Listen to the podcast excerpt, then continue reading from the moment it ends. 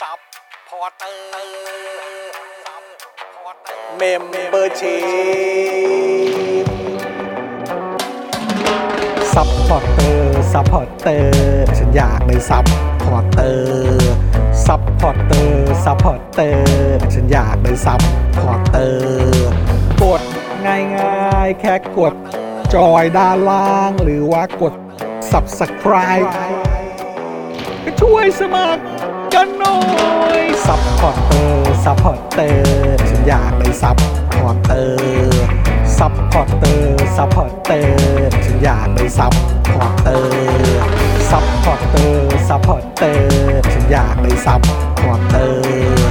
ซัพพอร์เตอร์ซัพพอร์เตอร์ฉันอยากเป็นซัพพอร์เตอร์สมัครซัพพอร์เตอร์ Daily t o p i c กกับจอห์นวินยู สวัสดีครับ คุณผู้ชมครับต้อนรับทุกท่านเข้าสู่ Daily Topics นะครับประจำวันที่ 27 มิถุนายน 2565 นะครับ อยู่กับผมนะครับจอห์นวินยูนะครับ แล้วก็แน่นอนนะครับวันนี้ Exclusive กับอาจารย์วินัยวงศ์สุรวัตรนะครับ สวัสดีครับ สวัสดีครับ อาจารย์วินัยครับแหมวันนี้เสื้อนี่เข้ากับแบ็กกราวมากเลยอะเออ เรื่องโดยเฉพาะ เสื้อลายเอ่อมอสเตอร่านะครับโอ้โห อะไรที่มันแบ็กกราวของ ได้เลย ท็อปิกนี่หว่า ได้เลย นี่ผมยังคิดอยู่ว่าเออนี่เราเราจะแก้ไงเนี่ยใบมันเหลืองๆเนี่ยเออนะครับเดี๋ยวต้องเอาออกไปตากแดดหน่อยนะครับเนี่ยเออนะครับอ่ะแล้วก็ดูแลการไลฟ์แล้วก็ร่วมจัดรายการเรานะครับ อาจารย์แบงค์มองบนถอนในใจไปพลางๆนะครับ สวัสดีครับ สวัสดีครับอาจารย์แบงค์ครับ มีมุมกล้องนะตอนนี้ เออมีโอ้โหไม่ได้แฟนๆเขาคิดถึง เออนะครับนะฮะก็ทักทายคุณผู้ชมทุกๆท่านด้วยนะครับ ใครมาแล้วนะครับ ก็อย่าลืมกดไลค์กดแชร์กันด้วยนะครับ นี่นะฮะเอ่อคุณ Box Aura สวัสดีครับโอ้โหคุณ Box Aura นี่เขาก็เป็นเอ่อเป็นสปอนเซอร์ อ่ะ ของเอ่อสป็อคดักทีวีด้วยนะ โอ้โห เออ ขอณ นะครับแหมขอบพระคุณมากเลยนะครับ สวัสดีนะครับ ซอร่า ใช่ครับ ตัวแสบขายกล่องครับ นะฮะสวัสดีคุณศิรภพเออศิรภพด้วยนะครับผมนะฮะโปรยดาวมาให้เราเสมอนะครับ สวัสดีนะครับ คุณแทนสวัสดีครับนะฮะคุณชนินพงศ์นะครับ คุณซิ t ิเซนนะครับเอ่อมีใครอีกไหมด้านบนไหนขอดูหน่อย หลาย ๆ ท่านจะมากันก่อนเวลานะฮะคุณพารดาเจนะครับบอกว่ามามามาเออนะครับ เรียกข้าว่าวีรบุรุษสวัสดีครับ เป็นไงฮะ เจอเพลงสะกดจิตเมื่อกี้ไป เออ คุณชิระโตะสวัสดีครับแหมนะฮะเอ่อคุณกรณ์วิทย์ คุณกิตติภพนะฮะคุณโต้งจอมบึงโอ้โห มากันเอ่อตั้งแต่ต้นรายการเลยนะครับ ใครมาแล้วก็รบกวนคุณผู้ชมนะครับ ช่วยกันกดไลค์กดแชร์กันด้วยนะครับ แล้วก็ทักทางเข้ามาได้ครับ แสดงตัวกันมาหน่อยนะครับนะฮะสวัสดีจากไต้หวันค่ะสวัสดีครับ สวัสดีครับผม ไต้หวันนี่เร็วกว่าเราแล้วนะ เร็วกว่าเราชั่วโมงสองชั่วโมงนะ ประมาณนั้นไหม อ่า เออใช่ไหมอาจจะ ใกล้ๆเที่ยง ไม่ได้ไกลจากเรามากใช่ไหม อ่า เออฮะคือบินไปไต้หวันนี่ก็เร็วกว่าไปญี่ปุ่นอยู่แล้วเนอะ อ่า เออใช่ไหมครับไต้หวันนี่เป็นเป็นเออเออเป็นประเทศหนึ่งที่ผมยังไม่เคยไป า นี่โอ้โห อ่า พูดเป็นประเทศนี่เดี๋ยวจะมีเรื่องไหมฮะ พอพูดพอพูดเป็นประเทศปุ๊บนี่คือแบบว่าเดี๋ยวจะโดนแบบ คือตอนนี้ก็คิดว่าคงโดนไปแล้วแหละครับเออคงโดนแบล็คลิสต์ไปแล้วนะครับ อารมณ์ว่าคงเข้าประเทศเขาไม่ได้อยู่ดี นะฮะเข้าจีนเข้าฮ่องกงไม่ได้นะครับ คุณวัชสวัสดีนะครับ บอกว่าทำงานทำงานทำงานนะครับ คุณสุพจน์นะฮะสวัสดีนะครับ มาเช็คเมมเบอร์กันด้วยนะครับนะฮะอ่ะย้ำอีกครั้งนะครับ ใครมาแล้วก็กดไลค์กดแชร์กันด้วยนะครับผมนะฮะอ่ะวันนี้เดี๋ยวเราก็จะมาพูดคุยกับอาจารย์วินัยกันนะครับอ่าอาจารย์วินัยหลังจากห่างหายไปสักพักหนึ่งนะครับ ตอนนี้ก็กลับมาแล้วนะครับ แล้วก็ประเด็นที่เราจะคุยกันก็เป็นเรื่องเกี่ยวกับการปกป้องอะไรอย่างเงี้ยเหรอฮะ เออ การปกป้องเดี๋ยวเดี๋ยวอีกสักครู่หนึ่งเราจะมาขยายความกันนะครับนะฮะแต่ว่าเอ่อเดี๋ยวบอกหัวข้อคร่าวๆก่อนดีกว่านะครับว่า คือหยอดไว้ตั้งแต่วันศุกร์แล้ว เพราะว่าวันศุกร์เราไปเอ่อการเขาเรียกว่าอะไรไปงานเสวนามา อ่า ที่บริเวณลานคนเมือง อ่าอ่า เออนะครับ แล้วก็ก่อนจบรายการก็ประชาสัมพันธ์ให้ โอ้โห แฟนๆรายการทราบกันว่า โอ้โห เดี๋ยววันจันทร์เจออาจารย์วินัย อ่า เออเจออาจารย์วินัยนะ แล้วก็บอกว่าประเด็นที่จะคุยกันก็คือ อะไรเอ่ยยิ่งปกป้องยิ่งอ่อนแอ อะไรบ้างที่เราควรปกป้อง และการปกป้องในระดับที่สมดุลพอเหมาะคืออย่างไรโอ้โห อันนี้ก็น่าสนใจ ขึ้นต้นด้วยคำถามเลยนะ อะไรเอ่ย มาแล้ว ครับ คือหรือว่ามันก็มีเต็มไปหมดฮะ อ่า มันก็คงมีเยอะแยะไปหมดนะเนอะ อ่า เออ อ่าน นะฮะอ่ะแต่ว่าเดี๋ยวรอก่อน เดี๋ยวรอให้คุณผู้ชมเข้ามาเพิ่มเติมวันนี้ก่อน า แล้วเดี๋ยวเราก็จะมาขยี้กันนะ นะครับ คุณ อ่า ท่าน ขยี้กันเลย ขยี้กันขยี้กัน คุยสนุก จะได้ สนุก ก็ใช่ไงขยี้แล้วก็เมาส์กันแบบยาวๆ เออนะครับ สวัสดีคุณธนาโนนนะครับ คุณเดอะจิงหรือเปล่าฮะเออออกเสียงถูกไหมนะครับบอกว่าไทยเอ่ออะไรนะครับ ถ้าบวก 7 ไต้หวันบวก 8 ญี่ปุ่นบวก 10 ยังไงนะฮะ น่าจะเป็นเวลาฮะ อ๋อเวลาเหรอครับ ถ้าจำไม่ผิดนะ บวก ครับ GMT ใช่ไหม อ๋ออั อันนี้จากจากอังกฤษบวก ไอ เจ็ด ซีไอา ซีนะครับ คุณราหูสวัสดีนะครับนะฮะคุณธนาโนนบอกว่าแค่เห็นหัวข้อก็อุ้ยอุ้ยอุ้ยแล้วเออโอ้โหตายแล้ว คุณแทนบอกว่าได้เวลาโดดงานแล้ว โดดงานมาฟังรายการนี่แหละ โอ้โห ตาย แล้ว เออ ฟังไปทำไปก็ได้ค มัน รับ มันจะไม่มันจะไม่แบบส่งผลกระทบกับหน้าที่การงานใช่ไหมครับ เออนะฮะไม่อยากให้แบบเออเขาเรียกว่าอะไรอะทีมงานคุณแทนเดี๋ยวจะมองว่าเอ่อแอบอู้อู้งานมาฟังรายการเราหรือเปล่าเออแต่ถ้าเกิดว่าไม่มีปัญหาก็เต็มที่เลย นะครับ ฝากกดแชร์ด้วยนะครับคุณแทนเออนะครับรบกวนด้วย คุณซิ t ิเซนบอกว่าอะไรเอ่ยอะไรเอ่ยอะไรเอ่ยนะครับนี่ก็มาทีเดียวสามคำถามเลยนะครับ เออ นะฮะ อ่า หลาย ๆ ท่านก็ทยอยมากันแล้วนะครับ ก็กดไลค์ กดแชร์กันด้วยนะครับ คุณผู้ชมครับ เดี๋ยววันนี้เราก็จะเมาส์กันยาว ๆ กัน เออ นะฮะ แล้วเป็นไงช่วง เออ งั้นไหน ๆ ก็ เอ่อ ตามสไตล์ครับ ใน ในฐานะเป็นสาวกอาร์เซนอลเหมือนกัน อ่า ผมรู้ว่า Gabriel Jesus เหรอ เออคุณผู้ชมก็อาจจะแบบว่าระระหว่างนี้ระหว่างที่ที่รอคุณผู้ชมเข้ามาเพิ่มเติมนะครับนะเดี๋ยวเราขอเมาส์ในฐานะที่ไม่ค่อยได้เมาส์กันหลังใหม่ อ่า ไม่ค่อยได้ได้เจอกัน อ่า เออสักเท่าไหร่นะครับนะต้อง อัปเดต ต้อง Arsenal ต้อง นี่ อัปเดตหน่อยเป็นไงบ้างฮะ ใ เป็นไงบ้าง ตลอด ฤดูกาลนี้เป็นไงฤดูกาลนี้เป็นไงเออผมรู้สึกว่าต้องให้โอกาสน้องๆเขานะ ใช่ไหม เออ เพิ่ง แหม่ตอนนี้เริ่มเรียกเขาเป็นน้องๆแล้ว เ เออ เพิ่งต่อสัญญา เออ NKT ไปอย่างเงี้ย อืม เสร็จแล้วก็ไปซื้ อ เ e ซุสมานี่มันยังไงยังไงนะสงสัย เออ NKT เนี่ยอยู่ bench warmer ไปอีกยาวเลย ไม่หรอก ก็อาจจะเป็นแบบสายแบบที่โดน เขาเรียกว่าอะไรนะได้ได้รับโอกาสแบบซาก้าอะไรแบบนี้ป่ะสมิธโรน ไป เออ เวลาไปแข่งยูโรป้าอะไรอย่างเงี้ย เดี๋ยวก็เดี๋ยวก็คิดว่าไม่น่ามีปัญหา เดี๋ยวพอโชว์ผลงานดีก็เดี๋ยวก็ได้โชว์ใน อ่า ในถ้วยอื่นด้วย อ่า ใช่ไหม อ่า เออเออ า แต่ก็มีก่อนหน้านั้นก็ใครนะชื่ออะไรนะ มามาควินโฮหรือเปล่าหรือว่าอะไร แล้วก็มีเวียร่าด้วย อ่า เออ เป็นแบบว่ามาจากปอโต้ ใช่ใช่ เอ ใช่ อก็น่าสนใจดีเหมือนกัน ถ้าทางรูปร่างไม่ค่อยล่ำสันบึกบึนเท่าไหร่นะ เออดูแบบ มันจะไปบทขยี้ในพรีเมียร์ลีกเขาไหวเหรอ ไม่รู้เหมือนกันแฮะ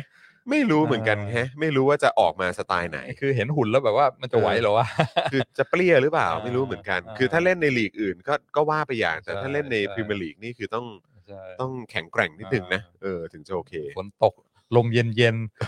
ๆ คือคือคือกำลังจะบอกว่าอาจจะตัวปลิวได้ใช่ไหมถ้าลมแรงๆเนี่ย ใช่ใช่ ใครจะไปรู้ แต่ไม่แน่ ใครจะไปรู้ อาจจะมาแนวคาโซล่าใช่ไหม เออ อ่า ไม่แน่ไม่แน่ หรือว่า ไม่แน่อืม โอซิลก็ เออ แต่ดู ไม่ได้ ทรงคล้ายๆโอซิลมากกว่า น่าจะมาความสร้างสรรค์อะไร เอ อย่างงี้ย อ นะ เน้นความสร้างสรรค์เน้นแบบว่าการทำเกมอะไรแบบนี้ อ่า หรือเปล่าเป็นฟิลนั้นไปนะครับ โหแต่ดูคู่แข่งแต่ละทีมแม่งซื้อมาเสริมทัพแต่ละตัวแม่งโห แต่มันน่าสนใจมากเลยนะครับ ก็คือว่าเมื่อเมื่อวันก่อนก็ไปเห็นบทความเออของอังกฤษนี่แหละเขาก็ตั้งข้อสังเกตบอกว่าเออมันก็น่าสนใจดีนะ ถ้าเป็นเมื่อก่อนเนี่ยเออเหมือนแบบถ้าเป็นเออนักเตะแบบที่เหมือนมีความสำคัญกับทีมอะหรือว่าเป็นแบบเออเหมือนเป็นตัวที่เขาเรียกว่าอะไรอะมีก็นั่นแหละมีมีมีบทบาทอะ บทบาทสำคัญเป็นตัวเป็นตัวหลักของทีมอะไรแบบเนี้ยโดยปกติแล้วเขาจะไม่ค่อยขายให้กับทีมในพรีเมียร์ลีกด้วยกัน อืมอืมอืม ใช่ไหมฮะปกติก็คือก็ขายให้กับแบบทีมนอกนอกลีกไปเลยอะไรอย่างเงี้ย มม อย่างอังกฤษก็เออขายให้แบบสเปนไป อ่า ขายให้เยอรมัน อ่า ขายให้อิตาลีอะไรก็ว่ากันไป อ่า อะไรอย่างเงี้ย แต่ว่าเดี๋ยวสมัยนี้เขาเริ่มขาย เหมือนแบบเปิดโอกาส ให้ขายกันแล้วนะเออ เออมองโลกในแง่ดีนะห เอ รือ อ มองโลกในแง่ความเป็นจริงก็อาจจะไม่มองอาร์เซนอลเป็นคู่แข่งเลยก็ได้ ก็ก็ก็ก็เป็นไปได้ก็เป็นไปได้ก็เป็นไป เพ ได้ ราะว่า เออ กูมีหาแลนด์แล้ว เออ ฉันไม่กลัว เออก็จริงก็จริง ปล่อยไปเลย เออ แต่มันก็น่าสนใจนะเพราะว่ามันก็มันมันน่าจะทำให้พิมยร์ลีกแบบสนุกมากยิ่งขึ้นอ่ะ อืม คือหมายความว่าพอแต่ละทีมมันมีนักเตะที่แบบว่าเออเก่งๆ มากยิ่งขึ้น มันก็ อืม น่าจะทำให้ อืม บรรยากาศโดยรวมของพรีเมียร์ลีกมัน อืม มันสนุกมากยิ่งขึ้น อืม แล้วก็พอสนุกมากยิ่งขึ้นปุ๊บคนมาดูเยอะขึ้น อื เม็ดเงินมันก็มากขึ้น อืม อะไรแบบเนี้ย อืม ไม่แน่มันก็อาจจะเป็นเป็นวิธีการ แน่นอนอยู่แล้ว การมอง เรื่องรายได้นี่ไม่มีใครเทียบ อะไรอย่างนี้หรือเปล่า พรีเมียร์ลีกได้ เออเพราะมันก็คือท้ายที่สุดมันก็คือการเอนเตอร์เทน อื นะ ม เออมันเป็นเหมือนแบบความบันเทิง ใช่ใช่ เออเพราะฉะนั้นคือก็ต้องบิวกันแบบนี้แหละ คือ ครับ แทนที่จะกักกันเอาไว้ แล้วก็ห่วงว่าตัวเองจะได้แชมป์หรือไม่ได้แชมป์ก็กลายเป็นว่าเน้นเน้นในเรื่องของเอ่อเกมการแข่งขันที่สนุกแล้วก็แล้วก็ทำให้เหมือนแบบรายได้โดยรวมมันเพิ่มมากขึ้น อืม ส่วนแบ่งทางการตลาดก็จะได้มากยิ่งขึ้นด้วย ก็น่าสนใจดีเหมือนกันนะ อืม เราเราเอ้ยผมเองผมไม่เคยคิดแบบในประเด็นนี้เลยอ่ะ อืมอืมอืม อาจจะคิดในแบบในในมุมมองของกองเชียร์มากกว่า อ่า เออว่าแบบไม่ได้ไม่ได้ไม่ได้เดี๋ยวเอาไปแบ่งเขาเออเออเขาเรียกว่าอะไรแบบเออเอานักเตะดีๆ ไปให้เขาหรือว่ายอมขายให้เขาเดี๋ยวเราก็เสียเปรียบเสียอะไรอย่างเงี้ยแต่ว่าไปมาพอมันมีการแบบเทรดกันไปเทรดกันมาเนี่ยเออมันก็ดูน่าจะทำให้พรีเมียร์ลีกน่าติดตามมากขึ้นจริง ๆ นะ ใช่ใช่ เออ แล้วยิ่งมีคู่แข่งที่แบบสมน้ำสมเนื้อเนี่ย มันก็ เออ ยิ่งทำให้ความแข็งแกร่งของทีมโดยรวมมัน อืม มันมันมันมากขึ้นใช่ไหม อืมอืม อย่างพรีเมียร์ลีกนี่ไล่ลงมาท็อปโฟท็อปซิกที่แบบว่า อืม พอสู้พอเบียดกันได้หมด อ่าใช่ใช่ ไม่เหมือน ใช่ใช่ ลีกอื่นบางทีแบบว่ามีอยู่ทีมเดียวสองทีมอะไรเงี้ย มอืม ซึ่งพอการแข่งขันมันไม่ ไม่คู่ขี้มันก็ไม่ไม่ไม่สนุกแล้ว อืมอืมพอมันพอมันมีความแบบ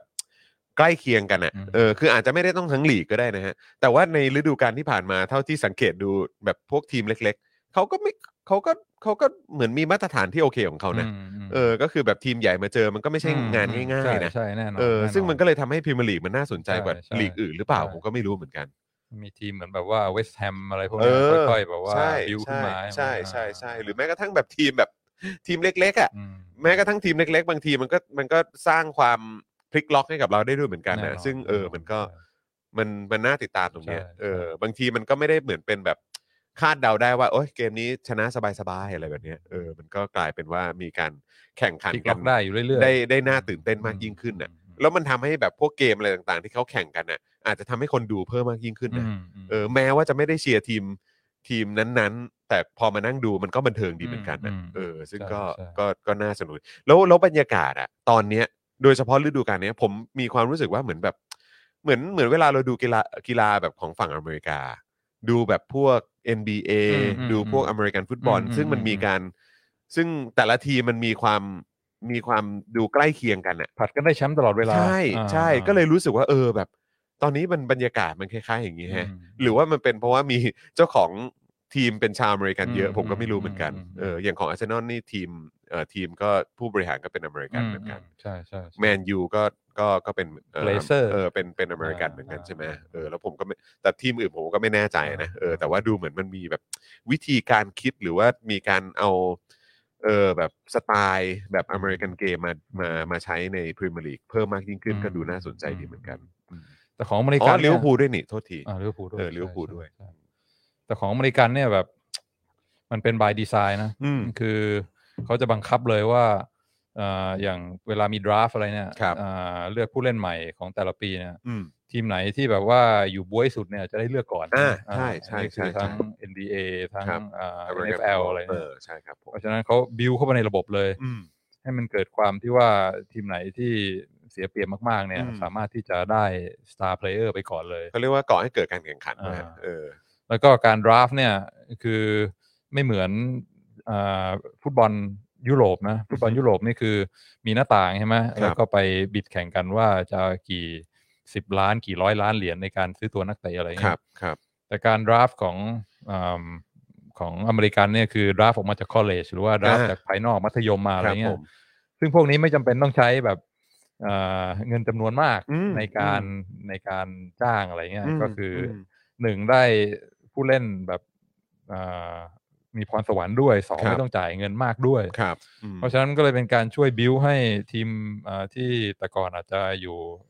ลังๆท้าย เออ เนี่ยสามารถ อาจจะอยู่ ที่ ท้ายท้ายท้ายตาราง อ่า อะไรแบบนี้เอออ ม อืม อย่างเลบรอนเจมส์เนี่ยตอนอาเข้ามาจากตอนที่อยู่มัธยมอะไรเงี้ ค ย รับ ก็มีอยู่คลีฟแลนด์ อืม ซึ่งตอนนั้นก็เป็นทีมท้ายตารางอะไรเงี้ เอย อ แต่พอ เออเออ มีเลบรอนเจมส์มาปุ๊บนี่ก็แบบว่าพลิกใช่ไหม ใช่ใช่ อ่า ใช่ กลายเป็น ใช่ ทีมที่แบบว่าสามารถอ่าแข่งกับกับกับคนอื่นได้ อืม ซึ่งอันนี้คือระบบที่เขาบอกเลยว่าถ้าไม่ไม่ทำอย่างนี้เนี่ย เดี๋ยวมันจะมีลักษณะทีมเหมือนแบบเรอัลมาดริดกับบาร์เซโลนาแข่งกันสองทีมอะไรเงี้ย ใช่ า เออหรือหรือแบบถ้าเป็นเหมือนลีกเยอรมันเราก็จะ อืม เมื่อก่อนก็จะได้ยินแบบ อ่ บาเย r n ดอ t มูล อ่าทีมเดียว มีอยู่ประมาณเนี้ย อืม เออหรือว่ามีเลเวอร์คูเซน อืม ขึ้นมานิดหน่อย อืม อะไรอย่างเงี้ยเออแต่ว่าก็โดยโดยทั่วไปเราก็จะได้แบบประมาณเนี้ย อื อืม อเมริกันเขาเลยต้องแบบต้องใส่เข้ามาในระบบเลยไงคืออ ม ยังไงก็ต้องให้มันมีความ competitive อืม ทีมอ่อนๆจะได้ขึ้นมาได้บ้าง เน้นการแข่งขัน อ่าเน้นการแข่งขันให้มันสูสี อืม แต่ว่าพรีเมียร์ลีกอังกฤษนี่น่าสนใจไม่มีเลย อืม แล้วก็ทีมใหญ่ก็ได้เปรียบตลอด แล้วก็เอ่อยิ่งรวยเท่าไหร่ก็ยิ่งซื้อนักเตะมา แล้วก็ยิ่งทิ้งห่างคนอื่นเข้าไปมากขึ้นเท่านั้น อืมอืม เพราะฉะนั้นก็น่าสนใจที่จอห์นบอกว่าเออบางทีก็ถึงแม้ว่าระบบมันจะไม่เอื้ออ อืม แต่ว่าทีมเล็ก ๆ เนี่ยถ้าสามารถใช้จินตนาการใช่ไหม ใช่ใช่ใช่ อ่าหาอ่าผู้จัดการที่มีที่มีจินตนาการแล้วก็ก็สู้ได้เหมือนกัน อืมอืม แม้ว่าจะไม่ถึงแชมป์อะนะ อ่า อืม ใช่ใช่ใช่แต่มันก็แบบว่าเขาเรียกอะไร put up a, a, a good fight fight ใช่ไหม อ่า เออมันก็แบบดูแบบเฮ้ยโอ้โห มันก็ดูสนุกดีว่ะ อืม เออ อย่างน้อยมันก็น่าลุ้นน่ะ อืม มันก็น่าลุ้นน่ะ แล้วนานๆทีก็มีม้ามืดใช่ไหมอ เอย่าง อ เลสเตอร์ตอนนั้นน่ะ เอออยู่ดีๆ า เลสเตอร์ตอนนั้นก็แบบพรวดขึ้นมาเนอะ อ่า เออ อ่า ก็ต้องให้เขา ตอนนี้ก็ถือว่าเป็นทีมแบบที่เขาเรียกว่าอะไรแบบมีศักยภาพมากๆอ่ะ อ่าใช่ เออ ยังอยู่ ก็ ใน ก็ทีมท็อปอ่ะ top ก็อยู่ใน อ่า ก็ถือว่าเป็นทีมท็อปอืม อืมแล้วก็ตอนเด็กๆก็จำได้ สมัยก่อนตอนนั้นก็อาร์เซนอลลิเวอร์พูลอาร์เซนอลลิเวอร์พูล อ่าใช่ แบบเบียดกันมาสองทีม อยู่ๆมีแบล็กเบิร์น เออ โผล่ขึ้นมาได้แชมป์พรีเมียร์ลีก ชี ที ร์เลอ นึง อยู่ดีๆก็โผล่ขึ้นมา อ่ เออ ก็ก็ได้เป็นบางครั้ง ใช่ใช่ ก็ถือว่าบางทีก็ไม่ต้องถึงขนาดบังคับ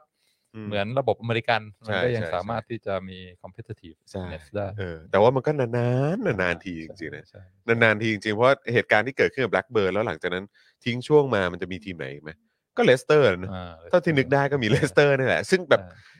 กี่ทศวรรษก็ไม่ รู้อะ แบล็กเบิร์นนี่ตอนที่ได้แชมป์นี่ ตอนเพิ่งเริ่มพรีเมียร์ลีกใหม่ๆเลยนะรู้สึกตอนนั้นน่ะ เออ อ่ เพราะว่า อ่ เปลี่ยนจากดิวิชั่นหนึ่งมาเป็น อ่า พรีเมียร์ลีกใช่ไหมฮะ อ่า เออโอ้โห อ่ะจอห์นทันเหรอตอนนั้น ไม่ทันไม่ทัน อ่า คือถึงทันก็คงเด็กคือยังไม่รู้เรื่องอ่ะ า เออ ก็เพิ่งเริ่มมาดูก็ตอนประมาณสักปฐมปลาย อ่า เออตอนแบบป .5 ป .6 อ่า เริ่มเข้าม .1 ม .2 ก็ถึงจะ อ่า เริ่มอินกับฟุตบอลมากขนาด นานๆก็มีเซอร์ไพรส์ทีนะ ใช่ใช่ ทุกอย่าง ใช่ มันต้องลงตัว ใช่ใช่ใช่ใช่ ทั้งดวงทั้งผู้เล่นทุกคน เออ แม่งต้อง เออ แต่สำหรับผมก็รู้สึกว่าฤดูกาลนี้น่าน่าติดตาม ม ในฐานะที่เป็นแฟนบอลทีมที่เราเชียร์อยู่ อืม ก็รู้สึกว่าเออฤดูกาลนี้น่าดู อืม เออ เริ่ม จริงๆฤ เมมี ดูกาลที่แล้วก็ พัฒ น่าดูก็มันก็มันก็สนุกแหละเออแต่ก็รู้สึกว่าแบบฤดูกาลนี้ แบบโดยรวมอ่ะน่าติดตามทั้งลีกเลย อืม น่าสนใจน่าสนใจ แล้วที่ต้องซูฮกคือลิเวอร์พูลนะ เออ แม่งปล่อยแบบว่าไม่ เอ ไม่ อ แคร์เลยนะ มา แบบ นู่ ว่าน มานี่อะไรแบบนี้ เออ แล้วก็มีข่าวซาร่าก็เต็มตัวขยับขยับเหมือนกัน เออ า ก็ดูเหมือนไม่ได้ยึดติดอะไร ใจ มาก ถึงชิบหายเลยนะ สุดยอด า สุดยอดจริง อ่า ๆเดี๋ยววันหลังนี่จริงๆ เราควรจะมีการเขาเรียกว่าอะไรมานั่งเมาส์กันมีคุณปาล์มด้วยก็ดีนะฮะ คุณปาล์มนี่เขาก็เด็กหงส์เลยนะฮะ เด็กหงส์เลย ใช่นะ เออ วิเคราะห์บอลจริงจัง นะฮะ เออ คุณเรียกข้าว่าวีรบุรุษว่าล้อเล่นขายได้ราคาด้วยครับ ขายทีมอื่นไม่ได้แบบนี้ ใครเหรอใครเหรออยากรู้เฮซุสเหรอหรือว่ายังไง เอ่ออ๋อขายให้นอนอะไรนะคุณเรนนี่บอกว่าสวัสดีค่ะอาจารย์วินัย และคุณจรทำงานไปฟังไปเพลินๆค่ะ สวัสดีครั สวัส บ ดีครับ นะฮะคุณกุลพิพิธมาแล้วบอกว่าโอน 549.99 อะไรนะฮะเออสนับสนุนรายการค่ะ ปกป้องอะไรมากไปยิ่งอ่อนแอไม่รู้ แต่ปกป้องเมียเยอะๆจะเจริญค่ะเออ อันนี้อันนี้ก็ครับผมผมก็เห็นด้วยนะครับนะฮะ แห อ่ะ มภรรยาส่วนใหญ่มีความเข้มแข็งอยู่แล้วนะครับ ดีมากครับ อ่ ดีมาก ปป้อง ครับ สามีแทนแล้วกัน เออนะ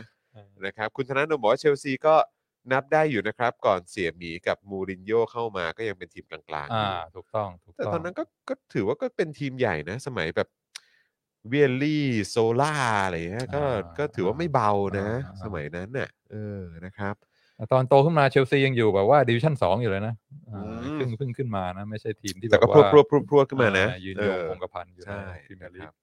คุณเลนส์เบลอบอกว่าลิเวอร์พูลกำลังถ่ายเลือดครับ พวก 3 ตัวหน้า แต่ 30 หมดแล้ว มีอีกคนนี่คือใครนะ ที่ที่เป็นบราซิเลียนน่ะชื่ออะไร นั่ นะ นไงบ๊อบบี้เฟมิโน อ๋อ เออ เออเฟอร์มิโนเออ อ่า ใช่ใช่ใช่ใช่ อ่าอ่า นะครับ คุณใครจีบอกว่า หงส์นี่ออกแนวยึดระบบไม่ยึดที่บุคคลครับ อ่า อ๋อเออมันต้องอย่างนี้สิ แต่ปล่อยไปก็ปักใช่ไหมของพวกดาวหงส์ทั้งหลายเนี่ยเวลาปล่อยไปส่วนใหญ่มักจะไม่ค่อยไม่ค่อยรุ่งเท่าไหร่ คือใช้จนถึงจุดที่แบบว่าเออพีคแล้ว เออ หลังจากนั้นก็ขาลง เออ เหมือนรู้เลยอ่ะ า เหมือนรู้เลยอ่ะ ซึ่งเรื่องนี้ก็เคยได้ยินแบบสมัยตอนตอนเวงเกอร์นะ อืม ที่เวนเกอร์พูดว่าเออแบบ คือคนนี้ก็แบบ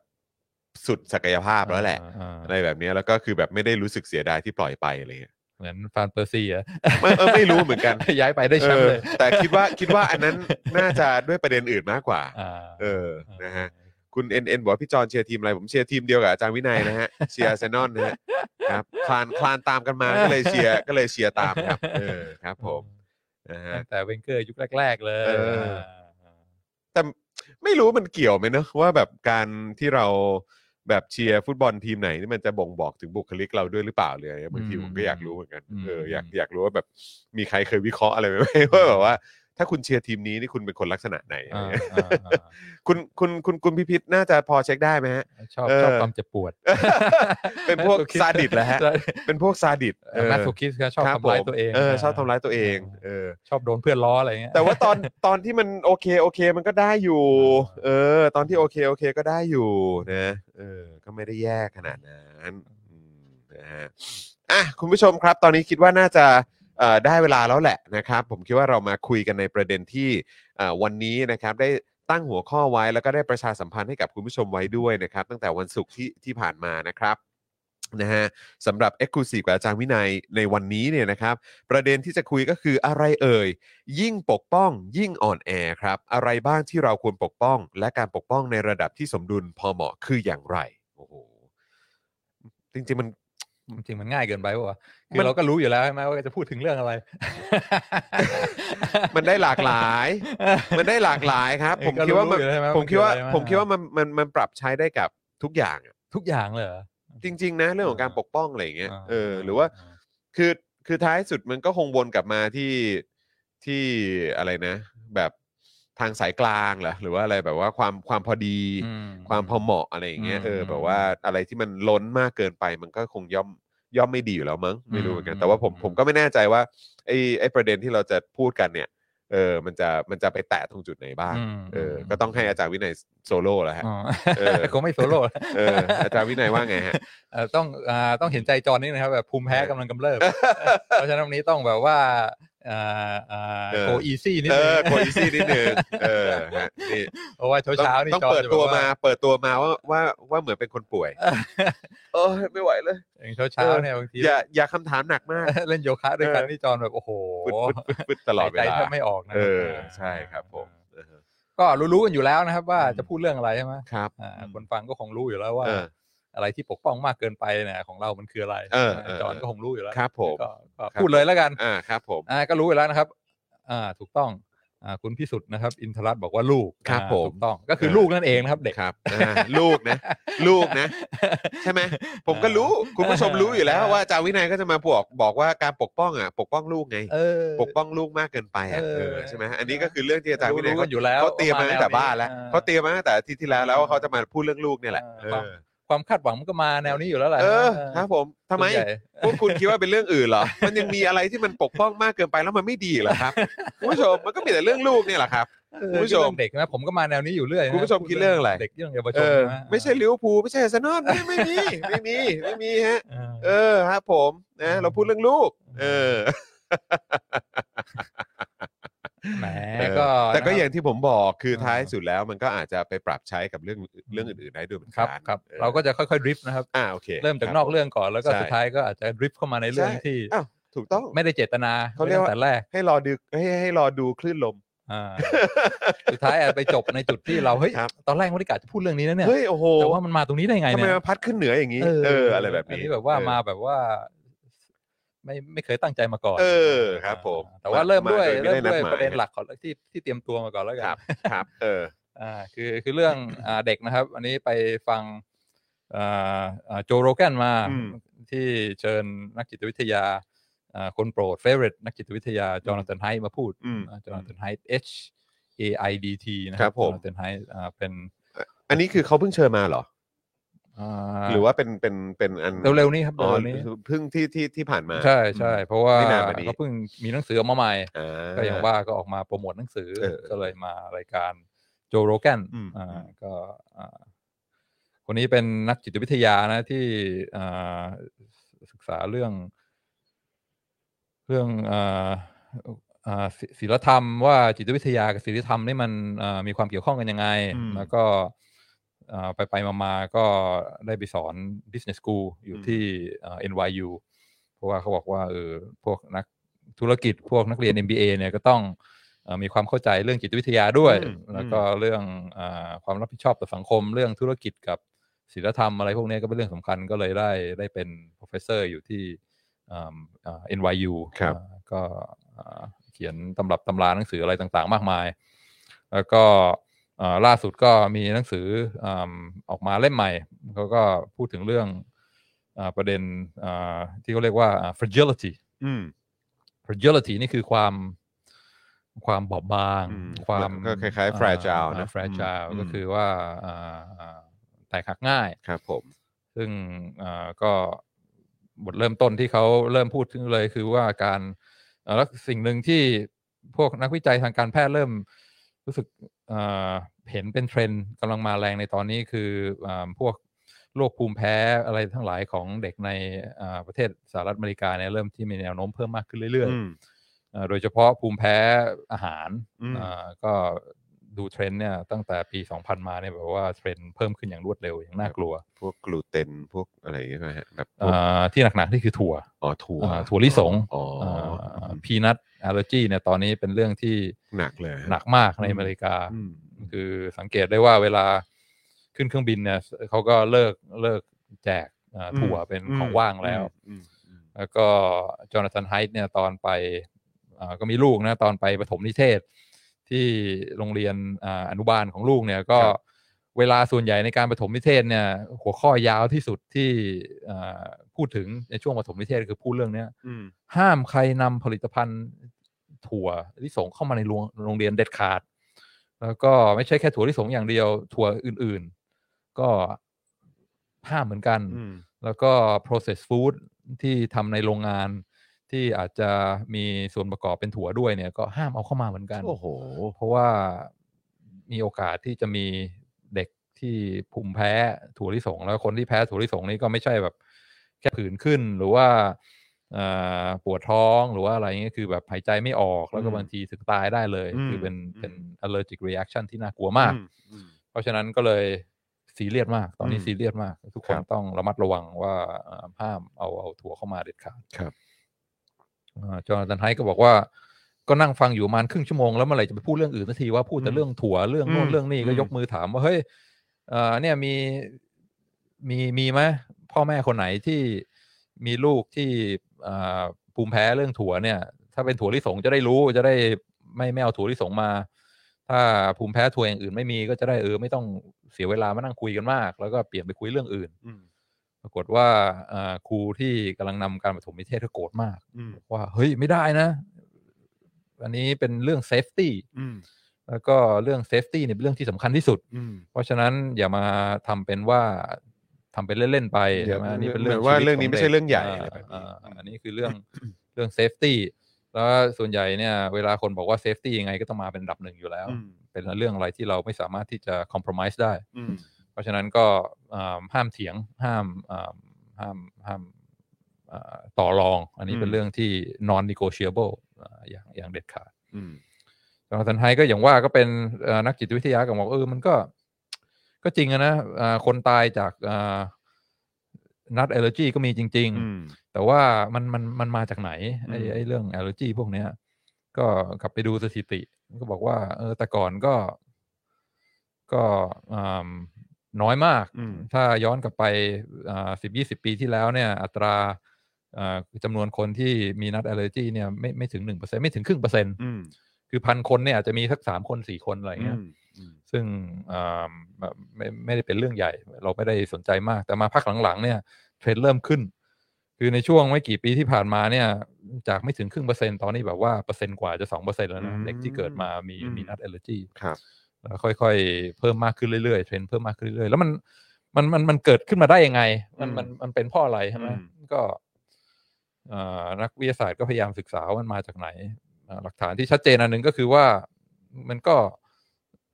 สาเหตุหนึ่งก็คือเราความตระหนักรู้ถึงอันตราย อืม ของนัดแอลเลอร์จีเนี่ยทำให้เราเริ่มที่จะพยายามปกป้องแล้วก็อ่าอ่า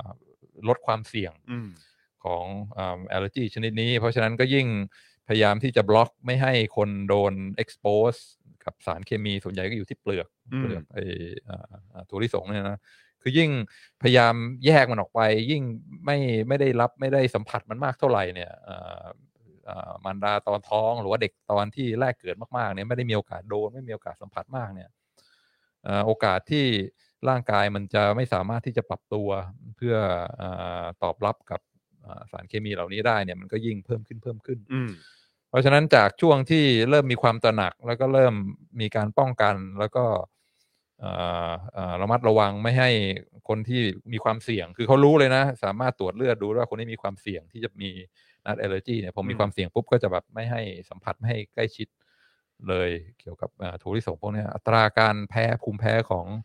ถั่วลิสงก็เพิ่มขึ้นเพิ่มขึ้นเพิ่มขึ้นมากเรื่อยๆจนเทรนด์ตอนนี้น่ากลัวมาก อืม โรงเรียนเดย์แคร์เครื่องบินอะไรทั้งหลายเนี่ยเป็นประเด็นที่ทุกคนกลัวมาก แล้วก็ต้องมานั่งระมัดระวังตัวกันเป็น อืม อย่างยิ่ง อืมกลายเป็นเรื่องใหญ่ไปเลย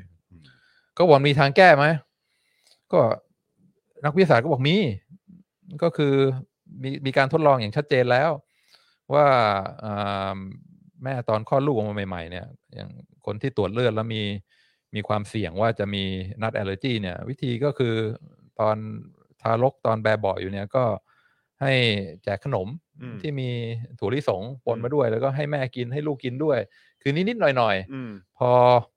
เอ่อให้ได้สัมผัสให้ได้ expose บ้าง อืม แล้วก็พอถึงเวลาอ่าโตขึ้นมาถึงเวลาตรวจจำนวนเด็กที่ความเสี่ยงสูงนะ ที่จะเป็นโรคภูมิแพ้เนี่ยลดขั้วบภาพอย่างชัดเจน อืม ก็คือการได้โดน expose นิด ๆ หน่อย อืม ๆอ่าต่อต่อสิ่งที่เรากลัวเนี่ย บางทีมันก็ทำให้เกิดความเกิดภูมิ เกิดความแข็งแรงขึ้นมาได้ อืม แล้วก็น่าจะเป็นวิธีที่จะเอ่อลดปัญหานี้ในสังคม อืม ใช่ไหม อืม ไอ้ไอ้ความพยายามของโรงเรียนของเดย์แคร์อะไรที่จะแบบว่าเอาถั่วลิสงออกไปทั้งหมดเนี่ย ปรากฏว่ามันเป็นเรื่องที่ counter productive อืมอืม คือมันจะยิ่งทำให้ปัญหามันหนักขึ้นร้ายแรงขึ้นใน อืม ระยะยาว อืม อ่าคือแน่นอนมันก็มีอยู่แล้ว เป็นเรื่อง tragic ที่เด็กบางคนเกิดมาแล้วมีภูมิแพ้มาก อืม ๆ แล้วก็โป๊ะเจอถั่วลิสงเข้าไป น่า แล้ว จะ ก็ อา ช่วย การ ไม่ หนั ทั ก น เลยแหละ อ่า ว่า แล้ว งั้น ก็ ดีกว่า ตาย อืม ก็มีแน่มันเป็นเรื่องที่เศร้าแล้วก็อ่าช่วยไม่ได้ อืม แต่ว่าไอ้วิธีการที่เราพยายามจะเน้นเซฟตี้เป็นอันดับหนึ่ง แล้วก็ไม่ให้ expose เลยเนี่ย สุดท้ายในระยะยาวเนี่ยมันจะยิ่งทำให้คนเป็นมากยิ่งขึ้น อืม แล้วก็คนตายจากความพลาดความเผลอเนี่ยมันอาจจะอาจจะมากยิ่งขึ้น อื ด้วย มอืม เพราะฉะนั้นทางที่ดีเนี่ยอ่ะอ่ะบางทีอาจจะต้องระมัดระวัง อืม อาจจะต้องมีเทรดออฟว่าเอ่อความเสี่ยงการ expose to เรื่องอะไรที่มันน่ากลัวเรื่องอะไรที่มันเสี่ยงถึงขั้นชีวิตเนี่ยบางทีมันก็ต้องมันก็ต้องยอมรับบ้าง อืม เพื่อว่าใช่ไหมคนร้อยคนเนี่ยอาจจะใช่ไหมปีหนึ่งอาจจะมีคนตายคนหนึ่งจากนั้นแอลเลอร์จีใช่ไหม อืม และจะคุ้มไหมแลกกับการที่ว่าคนส่วนใหญ่เนี่ยมีมีภูมิคุ้มกัน แล้วก็ไม่ต้องกลัวถั่วลิสงไปตลอดชีวิต อืม หรือว่าจะปกป้องคุ้มกันอย่างดี แต่ว่าทุกคนมีนัดอะไรจี้กันหมด อืม ก็เลยกลายเป็นเหมือนยาพิษที่ทุกคนต้องระมัดระวัง คือ อืม คือจะเอาแบบไหนมัน อืม มันมันไม่ชัดเจนใช่ไหม ครับ อ่า ครับ แล้วก็อ่าก็ก็ก็ต้องระมัดระวังด้วยงั้นก็ไอไอเดียที่ว่าเซฟตี้เนี่ยเป็นเรื่องอ่าสำคัญอันดับหนึ่งเนี่ย จะต้องต้องระมัดระวังมาก อืม อืมมันก็ไม่ใช่ถั่วลิสงอย่างเดียว ก็คือภูมิแพ้อย่างอื่นด้วยใช่ไหมแต่ก่อนสมัยเด็กเนี่ยเอ่อออกไปวิ่งเล่นข้างนอก ไปคลุกกับเอ่อดินกับฝุ่นใช่ไหมไป expose ตัวเองกับพวกเชื้อโรคกับอะไรต่ออะไร แล้วก็เอ่อพวกนี้มันก็เป็นการกระตุ้นภูมิคุ้มกันให้เกิดความความเข้มแข็งขึ้นมา อืมอืม อืมแต่ว่าสมัยนี้พอพ่อแม่เริ่มที่จะแบบโอ้โหแอลกอฮอล์เช็ดมือนะอ่า เออ อย่าออกไปข้างนอกนะ อืม อ่าห้ามไปโดนฝุ่น ห้ามไปโดนดินอ่าเวลาถูพื้นก็ต้องใช้น้ำยาถูพื้นแบบอะไร อืม แอนตี้แบคทีเรียล อ่า ใช่ไหม ฆ่าเชื้อ อ่า อืมแบบนี้ฆ่าเชื้อ เขาก็มีสมมติฐานว่า อันเนี้ยแหละน่าจะมีส่วน อืม ในการที่ทำให้พวกโรคภูมิแพ้ พวกภูมิคุ้มกันของอ่าเด็กยุคใหม่ ๆ เนี่ยมันมัน ต่ำลง มันต่ำลง อืม ก็เลยเป็นไอเดียเรื่องเรื่องอ่า fragility อืม อืมเขาบอกว่าของบางอย่างมันบอบบาง มันมันมันมันแตกง่ายใช่ไหม อืม อย่างเช่นเอ่อแก้ววายเนี่ย ถ้าสมมติเราไปให้เด็กใช่ไหมเวลาดื่มน้ำให้ดื่มแก้ววายถ้าพลังเผลอปุ๊บปึ้ง มันก็ แตก เอ่อกระทบอะไรนิดเดียวก็แตกอันนี้เรียกว่าเรียกว่า fragile อืม คือบอบบาง อืม ต้องอ่าเป็นเป็นสิ่งที่ต้องต้องระมัดระวัง ตรงกันข้ามกับของบางอย่าง อย่างเช่น แก้วแก้วน้ำพลาสติก อืม ซึ่งทำล่วงทำตกไปกี่ที มันก็ มันก็ไม่แตก อันนี้ก็เรียกว่า robust คืออ ม มันแข็งแรงใช่ไหมคือเจออะไรมากระทบมันก็ไม่ไม่ไม่เปลี่ยน อือฮึ อ่าอันนี้คือ fragility กับกับ robust อันนี้ไม่ใช่เรื่องที่ไม่ใช่อันอ่าไม่ไม่ใช่ประเด็นที่จอห์นสันไฮกำลังพยายามจะพูดเขาบอกว่าไอ้ที่เราพูดถึงเนี่ยไม่ใช่ความ robust นะอ่าแล้วก็ไม่ใช่มีศัพท์อย่างเรียกว่า resilient อืม resilient คือแบบว่าพอล้มไปแล้วลุกขึ้นมาใหม่ อืม เหมือนตุ๊กตาล้มลุกใช่ไหมพออ ม โดนปุ๊บก็กลับขึ้นมา อืม ล้มปุ๊บกลับขึ้นมาคือเอ่อฟื้นตัวได้รวดเร็ว อืม อันนี้อันนี้ก็ไม่ใช่ ครับ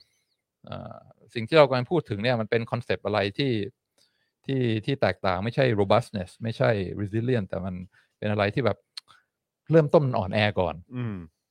แล้วก็มันต้องโดน อะไรเข้าไปกระทบ มัน อืม ต้องโดนทำร้าย มันต้องโดนกดดัน มันต้องมีเอ่อแรงกดดันจากภายนอกเข้าไปเยอะๆมันถึงจะเริ่มแข็งแรงขึ้นมา อืม อื อื ม ม คือมันไม่เหมือนแก้วพลาสติกใช่ไหมแก้วพลาสติกมันแข็งแรงของมันเองอยู่แล้ว แล้วก็ไม่เหมือนตุ๊กตาตุ๊กตาล้มลุกคือ พอล้มไปมันก็กลับมาที่เดิม อืม แต่อันนี่คือพอโดนทำร้ายโดนเอ่อกดดันโดนเพรสเชอร์โดนอะไรเข้าไปแล้วเนี่ย มันถึงจะเริ่มสร้างความแข็งแรงขึ้นมา อืม ซึ่งคอนเซปต์วันนี้เนี่ยมันมันมันมันยังไม่มีคำที่จะที่จะบรรยายมันได้ อืม อ่าคือคำว่าอะไรอะที่แบบอะไรที่ถ้าไม่โดน ไม่โดนทุบ ไม่โดนทำร้าย ไม่โดนรังแกเนี่ย มันก็จะไม่แข็งแรงขึ้นมา ความแข็งแรงความ อืม อ่าอ่าอ่ามี เหมือนเหล็กไหมเหล็กมันต้องแบบตีแล้วตีอีก อ่า เกี่ยวไหม อ่าเหล็กกล้า เออ ใช่ไหม เหล็กกล้านะ อ่ต้อง เออ มีอะไรผสมลงไปบ้าง อะไร ให้มัน อย่างเงี้ยเราก็แบบว่าเหมือนแบบก็ต้อง ต้องผ่านการ เออ ความร้อน ใช่ นะ ต้องผ่าน เ ความ ถึจะแข็ ร้อน า ต้องแบบว่าต้องตีเหล็ก อืม ให้แบบว่า อืม เข้าที่เข้าอะไรอย่างนี้ ม แล้วก็ไป มันถึจะแข็งแรงใช่ไหม อะไรแบบนี้อีก ต้องผ่านความร้อนต้องผ่านการอะไรที่มัน อืม ท้าทายมาก่อนมันถึง ใช่ จะแข็งแรง ใช่ใช่ใช่อืม อันนี้คือคอนเซปต์ที่เอิ่มเขาเรียกว่าเอิ่ม anti fragility อืม อืมคือคอนเซปต์ที่ว่าเฮ้ยของบางอย่างเนี่ยมันไม่แข็งแรงหรอกจนกว่ามันจะโดนท้าทาย มันจะโดนทำร้ายมันจะโดนกดดัน อืม อ่าซึ่งอ่าตัวอย่างคลาสสิกของคอนเซปต์ anti fragility ก็คือ ก็คือระบบภูมิคุ้มกัน อืม อืมก็คือพอเราเกิดมาเนี่ย ก็มีระบบภูมิคุ้มกันอยู่แล้ว แต่ว่ามันยังไม่ดีใช่ไหม อืม มันมันมันมันมันยังไม่มันยังไม่พร้อมที่จะอ่าต่อสู้กับเชื้อโรคกับสิ่งอ่าต่างๆ รอบตัวมันต้องได้รับการท้าทายมันต้องโดนสิ่งสกปรกมันต้องได้รับแบคทีเรียใช่ไหม ไอเดียของวัคซีนนี่ก็เหมือนกัน คือต้อง introduce เอ่อเชื้อโรคอะไรเข้ามาในร่างกาย มันถึงจะเริ่มสร้างความเอิ่มเอิ่มแข็งแรงขึ้นมาได้ อืม แล้วก็เอิ่มบางทีอันนี้มันก็ไม่ใช่แค่เกี่ยวกับเรื่องชีววิทยาอย่างเดียวเหมือนกันจอร์นสันไฮเป็นเป็นนักนักจิตวิทยาใช่ไหมก็บอกว่ามันไม่ใช่เฉพาะภูมิคุ้มกันนะ แต่ว่าเรื่องเกี่ยวกับเอิ่มเอ่อจิตเรื่องเกี่ยวกับเอิ่ม psychology เนี่ยบางทีมันก็มันก็อาจจะเราอาจจะต้องคิดถึงเรื่องเอิ่ม fragility นี่เหมือนกัน อืม คืออาในเทรนด์ในสังคมอเมริกันเนี่ยคือว่าต้องมีความเอ่อระมัดระวังในการที่จะไม่พูดอะไรให้ไปออฟเฟนคนอื่น อืม ใช่ไหม อืม เอ่อบางคนก็มีความเชื่อที่อ่อนไหวในบางอย่างนะแล้วก็ถ้าสมมติว่ามีใครพูดอะไรที่มันอาจจะไปทำร้ายจิตใจเขาได้เนี่ยเราก็ต้องเอ่อพยายามระมัดระวังคำพูด มีความเซนซิทีฟเพื่อไม่ให้ อ่าทำาให้อ่าความเชื่อหรือว่าความรู้สึกบางอย่างของของคนบางกลุ่มเนี่ยโดนกระทบกระเทือน อืม อ่าจอร์แดนไฮก็บอกว่าเฮ้ยระวังนะ มันก็อาจจะเป็นไอเดียเดียวกับอ่าอ่า fragility อืม เรื่องโรคภูมิแพ้ เพราะว่าอ่าจิตวิทยาสมองความคิดอ่าอารมณ์ความรู้สึกอะไรของคนเนี่ยมันก็อาจจะมีลักษณะที่คล้ายกัน ซึ่งมันต้องได้รับการท้าทาย มันต้องอาจจะต้องโดนอะไรที่ไม่ชอบบ้างอ่าเพื่อสร้างความอ่าแข็งแกร่งขึ้นมา อืม อ่าเพราะฉะนั้นถ้าเราอย่างในมหาวิทยาลัยอเมริกันสมัยนี้เนี่ยแบบว่าทุกคนต้องระมัดระวังคำพูดมากใช่ไหม อืม ถ้าพูดอะไรที่แบบว่าอาจจะไปออฟเฟนคนกลุ่มหนึ่งอ่าก็ต้องก็ต้องอาจจะต้องขออนุญาต อาจจะต้องเตือนก่อน อืม ว่าเลคเชอร์วันนี้เนี่ยอาจจะมีหัวข้ออะไรที่อาจจะออฟเฟนคนบางกลุ่มได้นะ อืม เพราะฉะนั้นถ้าใครคิดว่ามีความอ่อนไหวในเรื่องพวกนี้เนี่ยให้ให้ให้ให้ออกไปก่อนนะ เพราะว่า อืม จะอาจจะมี material ซึ่งคนบางกลุ่มอาจจะไม่ชอบ โอ้ใช่ เพราะว่าก็คือเหมือนช่วงที่ผ่านมาเนี่ยจริง ๆ แล้วเนี่ยก็เหมือนแบบก็มีอีกกลุ่มหนึ่งที่ลำบากมาก ๆ เลยนะ ก็คือพวกคอมเมเดี้นอ่ะ อืม คือ ใช่ แล้ว ใช่ แล้วแล้วหลาย ๆ ครั้งก็คือเขาก็จะไปเหมือนสแตนด์อัพกันในมหาวิทยาลัยอ่ะ อืม คือเขาก็แบบ อืม เหมือนเขาใช้แบบพวกมหาวิทยาลัยนี่แหละ เป็นพื้นที่ในการ อืมอืม ในการโชว์ของพวกเขา อืม เทสมุก อืม หรืออะไรพวกนี้ก็มีด้วยเหมือนกัน อืม อะไรอย่างเงี้ยเออแต่คือแบบช่วงหลังนี่คือแบบไม่ได้เลย อืมอืม คือจะไปมุมไหนอะไรก็ตาม อืม หรือแตะนู่นแตะนี่อะไร อืม คือแบบก็คือไม่ได้เลยอ่ะ อืมอื ไม่ได้เลยแล้วก็จะโดนแบบจะโดนคุกคาม อืม จะโดนแบบว่าเหมือนเขาเรียกว่าอะไรอะมาก่อความวุ่นวาย อืม ระหว่างโชว์ อืม หรืออะไรแบบเนี้ย อืม มีการแบบพยายามจะดีเบต ระหว่างโชว์อะไรอย่างเงี้ย อืม ซึ่งก็แบบว่า มันก็เลยทำให้พวกเขาแบบโอ้โหแบบคือไม่สามารถจะทำอะไรให้เป็นมุกตลกได้เลยอ่ะ ม เออ ใช่ exactly ใช่ ใช่ใช่เพราะในวงของพวกคอมเมดี้นี้เรื่องนี้ก็เป็นเรื่องใหญ่มาก ตอนนี้ตอนนี้เป็นเรื่องใหญ่มากนะ อืม ตอนนี้ตอนนี้เรื่องใหญ่มากจ อืม ริง ๆ คือแบบว่า แล้วแม้กระทั่งความปลอดภัยอะไรต่างๆ ก็ก็ไม่ได้ด้วยเหมือนกันเพราะว่าเรื่องบางเรื่องนี่ก็คือกลายเป็นว่าพูดถึงไม่ได้เลย พูดถึงไม่ได้เลย อืมคือบางทีก็พูดในเอ่ออ่าแย่ๆนะแล้วก็ ใช่ ไม่ได้มีเจตนาที่จะอ่าดูถูกดูแคลนหรือว่า อืม ทำร้ายจิตใจใครเงี้ยแต่ อืม บางทีมันฟังไม่เข้าหูคนบางคนอะไรเงี้ย ใช่ ก็ ใช่ สั ก็ ก คือ พัก จริง ๆเขาก็ อ่า เมคฟันทุกอย่างอะ อืม เออแต่ก็คือแบบมันเหมือนกลายเป็นว่ามันก็มีกฎกติกาว่า เรื่องพวกนี้เมคฟันไม่ได้อะไรแบบเนี้ย อืม ทั้งทั้งที่เหมือนแบบกฎของพวกเขาก็คือว่าเขาต้องเมคฟันได้ทุกอย่าง อืมอืม เออ อืม ใช่ไหมมันก็เลยแบบว่าเหมือนเหมือนกลายกลายเป็นยุคที่ก็มันมันฟร a จ l จริง อืม ๆ เอออ มมซึ่งฟังดูก็คล้ายๆพีนัทแอลเลอร์จีใช่ไหม อืม พวกอ่าอ่าผู้บริหารในมหาวิทยาลัยก็มี อืม ความตื่นตัวมาก อืม ในเรื่องความบอบบางทางอารมณ์ และความเชื่อของเออนักเรียนก็มีกฎต่างๆ มาก มาย ใครที่จะพูดอะไรที่มัน controversial หน่อย หรือว่าเอ่อปากสดไม่สามารถควบคุมได้ว่าจะพูดอะไรเนี่ย ก็จะต้องโดนแบนหรือว่าไม่อนุญาตให้มาพูดออน ครั แ a บ มปัส ครับ อะไรเงี้ยซึ่งเอ่อผลที่ตามมาก็คือมีความเป็นไปได้ว่ามันก็ส่งเสริมมันสนับสนุนไปสู่ความ fragile อืม ทางด้านเอ่ออารมณ์ความรู้สึก แล้วก็เอ่อจิตวิทยาของของคนรุ่นใหม่ ซึ่งกำลังผ่านเข้ามาในระบบการศึกษาเนี่ยซึ่งจอร์แดนไฮท์ก็บอกว่า รู้ไหมเอ่อนอกจากเอ่ออัตราการภูมิแพ้ ถั่วลิสงที่มันเพิ่มขึ้นแบบสามสองสามร้อยเปอร์เซ็นอย่างรวดเร็วในช่วงสิบปีเนี่ยอีกอย่างหนึ่งที่มันเอ่อเพิ่มขึ้นอย่างเร็วอย่างรวดเร็วด้วย คืออัตราการฆ่าตัวตาย อืม ของอ่าอ่าของของคนอายุน้อยๆใช่ไหมแต่แต่ก่อนฆ่าตัวตายอาจจะเป็นคนแก่อายุมากซึ่งแบบเจ็บป่วยไม่ไม่อยากอยู่แล้วอะไรเงี้ยแต่มาพักหลังๆเนี่ยการฆ่าตัวตายของของของคนอายุน้อยๆเนี่ยเยอะมาก แล้วก็ที่เห็นอ่าชัดเจนมากก็คืออาวัยรุ่นผู้หญิง อืม ซึ่งอืมอัตราการฆ่าตัวตายคืออาเริ่มจาก depression ก่อนคือความอ่าซึมเศร้า อืม แล้วก็กรีดตัวเองทำร้ายตัวเองไปจนถึงอัตราการอ่าฆ่าตัวตายเนี่ยเพิ่มขึ้นอย่างรวดเร็วมาก อืม ก็หลายคนก็บอกว่าสาเหตุหนึ่งก็อาจจะเป็นโซเชียลมีเดียด้วยใช่ไหมเพราะว่าอืมเห็นเห็นเห็นชีวิตของเพื่อนที่ดูเหมือนว่าจะดีทุกอย่าง ดู อ่า ดีดูอะไรแบบนี้ อ่าแล้วก็เวลาโพสต์อะไรไปเนี่ยบางทีก็อาจจะโดนบูลลี่ อืม อ่าโดนคนไม่มีใครมากดไลค์หรือว่าอ่ามีใครมาพูดค่อนแค่อะไรเงี้ยก็ทำให้เฮิร์ตอะไรเงี้ยก็เลยหลายคนก็คิดว่าอ๋อโซเชียลมีเดียคงจะคงจะมีผลอ่าในการเอ่อสนับสนุนการการเพิ่มอัตราความความซึมเศร้าหรือว่าอะไรพวกเนี้ยแต่ว่าจอร์แดนไฮบอกเฮ้ยอันนี้อย่างเดียวมัน มันอธิบายไม่ได้นะ เพราะว่าอ่าการโดนเพื่อนล้อ การโดนบูลลี่ การโดนอ่าอะไรต่างๆ ซึ่งมันทำให้อ่าเจ็บใจไม่สบายใจมันมันมันก็มีมานานพอสมควรแล้วเอ่อไอโซเชียลมีเดียนี่มัน contribu แน่นอน แต่มันต้องมีปัจจัยหนึ่ง คือการที่แบบว่าพ่อแม่เนี่ย เริ่มที่จะพยายามปกป้องลูกมาก อืม พยายามให้ปลอดภัยที่สุด คือในช่วงอ่าอ่าที่มีอัตราอาชญากรรมสูงอะไรเนี่ยยิ่งมีออกข่าวการคิดแนปใช่ไหมอ่าลักพาตัวเด็กคลายอะไรเนี่ยพ่อแม่อ่าในยุคหลังๆเนี่ยจะพยายามที่จะปกป้องลูกมาก ไม่ให้ออกไปไหนให้อยู่ในบ้าน อืม แล้วก็อ่าอ่าดูแลใกล้ชิดตลอดเวลาตามอ่าปกป้องดูแลตลอด ซึ่งอันเนี้ยน่าจะอย่างน้อย 50%อ่าอ่ารวมกับโซเชียลมีเดียซึ่ง ตั้งแต่เกิดมาเนี่ยได้รับการปกป้องดูแลทุกอย่างดีหมดปลอดภัยใช่ไหมแล้วก็ตูมมีโทรศัพท์มือถือเข้าไปอยู่ในสิ่งแวดล้อมที่มันเริ่มที่จะมีการ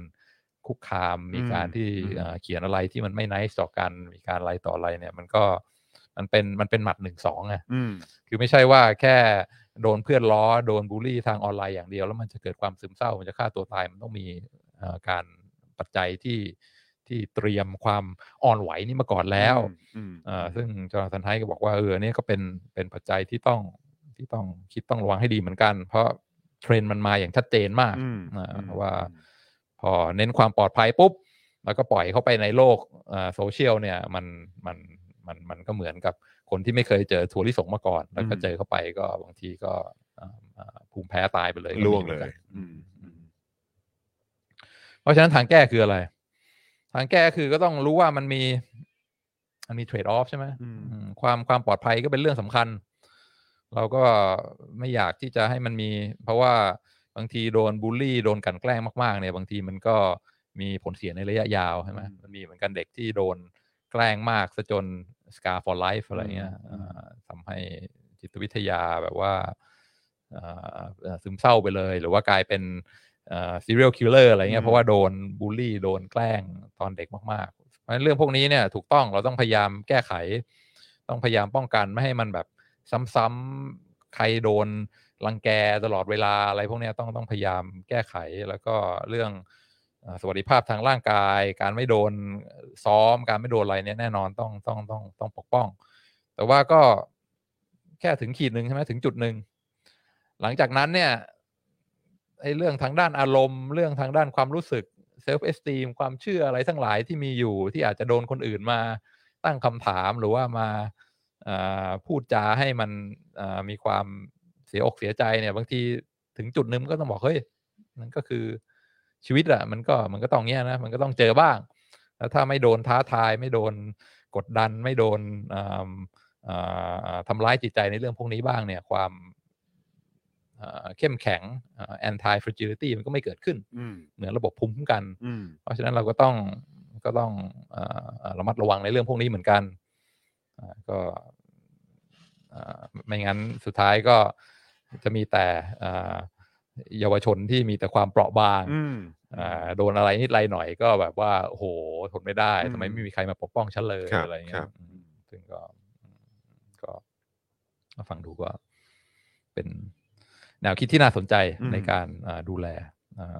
เลี้ยงดูเด็กนะครับ แล้วอาจารย์วินัยเห็นด้วยไหม อ่า เออ น่าสนใจ ยังไม่มีลูกนะ เออ แต่ถ้า เออฮะ มีลูกตัวเองนี่อาจจะอาจจะอ่ามุมมองอาจจะเปลี่ยนไป เออ แต่ก็ก็เข้าใจว่าอืมความเข้มแข็งมันก็เกิดขึ้นมาได้จากจากการผ่านอะไรต่ออะไรมา ครับ อ่า อืม อ่าพอสมควรบางทีเราชื่นชมคนเนี่ยโหทำไมคนนี้มันถึงทัฟจังวะ อืม ทำไมมันถึงแบบว่าแข็งแกร่งจังวะก็ย้อนกลับไปดูอ่าอ๋อเขาก็ผ่านอะไรไม่เยอะใช่ไหมเขาเคยประสบกับความท้าทายต้องซัฟเฟอร์ ต้องอดทนต้องผ่านความยากลำบากมามากพอมาถึงเวลามาถึงจุดนี้เนี่ย เจออะไรก็เอ๊ะไม่เห็นกลัวเลย อืม ผ่านมาแล้วใช่ไหมเรื่อง อืม พวกนี้เอ่อเอ่อชีวิตเราก็เอ่อเคยเคยเจอความท้าทายเรื่องนี้มาแล้ว เพราะฉะนั้นก็ไม่ใช่เรื่องน่ากลัว อืม อืมเพราะฉะนั้นถ้ามองย้อนกลับไปไอ้ความเครียดความลำบากความเอ่ออะไรในสมัยเด็ก ๆ เนี่ยมองกลับมามันก็อาจจะมีส่วนทำให้ใช่ไหมเราเอ่อมีมีคุณสมบัติอะไรบางอย่าง ที่ที่เอ่อที่ที่แข็งแกร่งได้ในวันนี้ใช่ไหม อย่างเช่น อย่างอย่างจรเนี่ยใช่ไหมอ่าตอนเด็กๆก็ต้องต้องผ่านเรื่องความเครียดความท้าทายมามากพอสมควรใช่ไหม อืม อ่า อืม อย่างตอนสมัยก่อนเนี่ย อาจจะนึกไม่ออกว่าการเป็นลูกครึ่ง การที่แบบว่าผิวอ่าไม่ไม่ไม่เหมือนเพื่อน เออ ๆสีผมอะไรพวกเนี้ยไม่ อืม ไม่เหมือนคนอื่นเนี่ยอ่าเหมือนตอนนี้มันเป็นเรื่องโก้ใช่ไหมว่า อืม ใครๆก็โอ้โหเป็นดาราได้เป็น จุดสนใจใคร ๆ ก็ชื่นชม แต่สมัยก่อนมันไม่ใช่ใช่ไหม โอ้ยคนละเรื่องเลยครับ อ่า คนละเรื่องเลยฮะ อ่า อยู่โรงเรียนนี่คือตัวแปลก อ่า ตัวแปลกประหลาด เออ คือเพื่อนๆเนี่ยโอ้โห แน่นอนโดนก่อนเลย ไม่เหมือนคนอื่นก็เป็นเป้าในการโดนโดนโดนกลันแกล้ง อืม โดนเรียกชื่ออะไรต่างๆ นานาใช่ไหม ใช่ใช่ใช่ อย่างชื่อเล่นว่ามีชื่อเล่นเป็นภาษาอังกฤษเนี่ยบางทีก็ต้องเก็บเป็นความลับไม่งั้นเดี๋ยวจะโดนเพื่อนล้ออะไร เออ นะ เออเอออืม อ่ าแล้วก็ครูก็เหมือนกันก็พอเห็นแบบว่าเอ่อหัวหัวแดงหัวทองโด่งขึ้นมา ผิวไม่เหมือนคนอื่น ก็เป็นเป้าสนใจต้อง อืม โดนครูอ่า pick โดนทัก on ตลอด า โดนทัก ยู่เสม ตลอด เออ ซึ่งตอนนั้นเป็นอะไรที่แบบอื้อหือ มันเครียดว่ะ อืม คือไม่มี มันไม่ อะไร สนุกอะ เอยากจะเป็นเหมือนเพื่อนอ่ะ คืออยากจะผิวสีเหมือนเพื่อน อยากจะพูดภาษาอังกฤษเหมือนเพื่อน อืม เอ่ออยากจะตัวเท่าๆเพื่อนไม่มีความแตกต่าง แต่ว่าพอไปโรงเรียนมันก็ทำอะไรไม่ได้ใช่ไหมก็ตัวตนเราเป็นอย่างนี้ อืม ก็ต้องพยายามปรับตัวยอมรับความเครียด ซึ่งตอนนั้นมันเป็นอะไรที่แบบ unpleasant พอสมควร แล้วก็ไปโรงเรียนก็แบบ มันไม่ไม่ไม่สนุกไม่สบายใจไม่ไม่แฮปปี้เหมือนเพื่อนเพื่อนๆคนอื่น แต่ว่าใช่ไหมถ้ามองย้อนกลับไปเนี่ยอ่าจจนถึงปัจจุบันเนี่ยใช่ไหมการที่จรเป็นจรทุกวันนี้เนยใช่ไหมแบบว่าสามารถที่จะเออกูไม่แคร์ อืม คนอื่น อืม จะเอ่อมามาว่ามาดูถูกดูแคลนเรา หรือว่าเฮ้ยทำไมทำตัวไม่เหมือนคนอื่น อืม นะมัน อืม เป็นอะไรที่เฮ้ยเฉย อืม มันเป็น เพราะเราได้รับการหล่อหลอมตั้งแต่เด็ก อืม แล้วใช่ไหม ใช่ ว่าการ ใช่ ไม่เหมือนคนอื่น การโดนเพื่อนๆอ่าพูดอะไรใส่ที่ทำให้เราแบบเอออาจจะเป็นการทำร้ายน้ำใจอะไรเงี้ยคือมันมันโดนมันตั้งแต่มันตั้งแต่เด็กแล้วใช่ไหม ใช่ใช่ พอถึงเวลาอ่าได้เวลาอ่าไมโครโฟนขึ้นเป็นพิธีกรบน อืม เวทีสิ อืม เอ่อก็อาจจะเป็นปัจจัยหนึ่งใช่ไหมที่ทำให้จอนแบบเออ กูก็โดนมาแล้ว อืม อ่า อืม คนอื่นว่าอ่าไม่เหมือนเป็นเป็นฝรั่งเป็นอะไรพวกนี้ก็ก็โดนมาแล้วเพราะฉะนั้นก็ไม่มีอะไรต้องกลัว ใช่ ขึ้นไปก็มีความกล้าที่จะเป็นตัวของตัวเอง แล้วก็รวมถึงการเป็นอ่าอ่าออกมาพูดเกี่ยวกับเรื่องทางการเมืองใช่ไหมว่าอันนี้ไม่เห็นด้วย อันนี้เป็นสิ่งไม่ถูกต้องใช่ไหมต้องอาประชาธิปไตยเป็นหลักการที่เราควรจะให้ความเคารพ แน่นอนก็ต้องมีคนออกมาด่าออกมาพูดอะไรเสียหายหายๆ อืม แต่ว่าเพราะว่าเป็นเรื่องที่จอนได้ผ่านมาแล้วตั้งแต่เด็ก มันไม่ใช่สิ่งที่ต้องกลัว อืม อ่าสามารถที่จะรับได้แล้ว เออ ว่ากูแล้วไง อืม อ่าแล้วก็กูเป็นกูอย่างนี้ อืม อ่าแล้วก็สุดท้ายก็ไม่ได้มีอะไรน่าอับอาย อืม เพราะฉะนั้นความทัฟความอะไรพวกเนี้ยส่วนหนึ่งก็อาจจะมาจากการโดนใช่ไหมตอนเด็กๆ โดนกลันแกล้ง โดนบูลลี่ โดนรังแกบ้าง ซึ่งทำให้มีความแข็งแกร่งมาถึงทุกวันนี้ อืมอืมแต่ว่าคืออันนี้ผมก็แอบแอบอิจฉาแบบพวกพี่ๆเหมือนกันนะคือหมายว่าอ่ะอย่างอย่างอาจารย์วินัยอย่างเงี้ยคือผมรู้สึกว่าคือผมผมก็ใช้ไอ้ความความไอ้สิ่งที่เราแบบว่าต้องผ่านมาอะไรเงี้ยเอาไปใช้แต่ผมใช้นอกนอกนอกสภาพแวดล้อมอะนึกภาพออกนะคือแบบผมเอาเอาไปใช้ในแบบ พอผมโตขึ้นผมเริ่มเริ่มมีเกราะมีเขาเรียกอะไรมีมีเกราะที่มันแข็งแรงมากขึ้น เอออย่งเกราะ งี้ย ดีมากดีมาก เออใช้คำว่าเกราะใช่ไหมเออเกราะที่มันแข็งแรงมากยิ่งขึ้นเนี่ย ก็ตอนที่เริ่มทำงานที่อาจารย์วินัยบอกว่าเออแบบเออเราเริ่มไปทำงานวงการบันเทิงเป็นพิธีกรเป็นอะไรอย่างเงี้ย มม เออแต่ผมไปใช้โดยส่วนใหญ่คือใช้ข้างนอกไง ม คือหมายความว่าในที่ทำงานหรือว่าในแบบในสถานที่อื่นนะไม่ใช่ในโรงเรียนนะแต่ที่ผมบอกว่าผมอิจฉาอย่างอาจารย์วินัยอย่างเงี้ยก็คือหมายความว่าคืออาจารย์วินัยก็ก็ผ่านมาคล้าย ๆ กัน เออแต่ว่าอาจารย์วินัยก็ก็เอามาใช้กับตอนที่แบบว่า ไปทำงานในโรงเรียนอ่ะ ม เออในแง่ของการแบบว่าเป็นอะไรอ่ะเอ่อประธานนักเรียนหรืออะไรอย่างเงี้ยเข้าใจปะคือมันมันแบบว่า อ๋อไเกราะมันก็คืออ ม เป็นภูมิคุ้มกันใช่ไหม ใช่ ก็เอาไป ใช่ ใช้ แต่ว่า ได้ใน แต่คือ ใน แต่คืออาจารย์วินัยก็ก็ณเวลานั้นคือก็ใช้ในในในโรงเรียนเลยไงเออแต่สำหรับเราคือเราเราเอาไอ้อันนั้นไปใช้ข้างนอกโรงเรียน ส่วนในโรงเรียนเนี่ยเราก็ยังคงแบบเหมือน ก็คงก็คงมีบ้างอ่ะก็ก็ยังมีเกราะอยู่บ้าง แต่คือแบบมันก็ยังไม่ได้มีความกล้าหรือมีความมั่นใจมากพอที่จะที่จะนำพาไปสู่อย่างอื่นในโรงเรียนอ่ะเอออย่างอาจารย์วินัยก็ก็ไปแบบในเรื่องของการแบบทำกิจกรรมในการแบบว่า เออแบบเนี่ย เป็นประธานนักเรียนไปอะไรอย่างเงี้ยเออเราก็เลยมีความรู้สึกว่าเออแบบจริง ๆ ถ้าเราถ้าเราแบบเขาเรียกว่าอะไรสามารถแบบเอามาใช้ในในที่ที่เราต้องต้องอยู่เป็นประจำทุกวันเนี่ยมันก็คงจะดีเหมือนกันนะ ผลลัพธ์มันอาจจะออกไปอีกแบบหนึ่งก็ได้อะไรเงี้ยแต่ตอนนั้นก็ยังมีความไม่กล้าอยู่บ้างนิดนึง อืม เออในการยังยังเหมือนมีความเก็บเก็บอยู่นิดนึง ไม่กล้าแสดงออกอยู่นิดนึงอะไรเงี้ยแต่เอาแต่เอาไปใช้ข้างนอกนะ ม คือเอาไปใช้เอาเอาอันเนี้ยไปใช้มันเป็นประโยชน์ข้างนอก อืมอืม แต่ว่ามันน่าเสียดายพอนึกย้อนกลับไปอะคือถ้าเรามีความ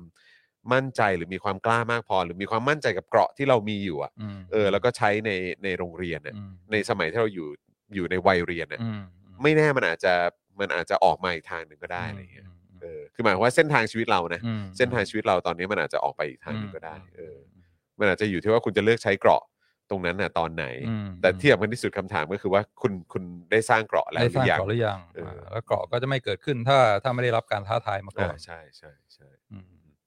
ซึ่งมันก็เป็นทางเลือกใช่ไหมถ้าเอาเกราะมาใช้ในโรงเรียนมันก็ไปทางหนึ่ง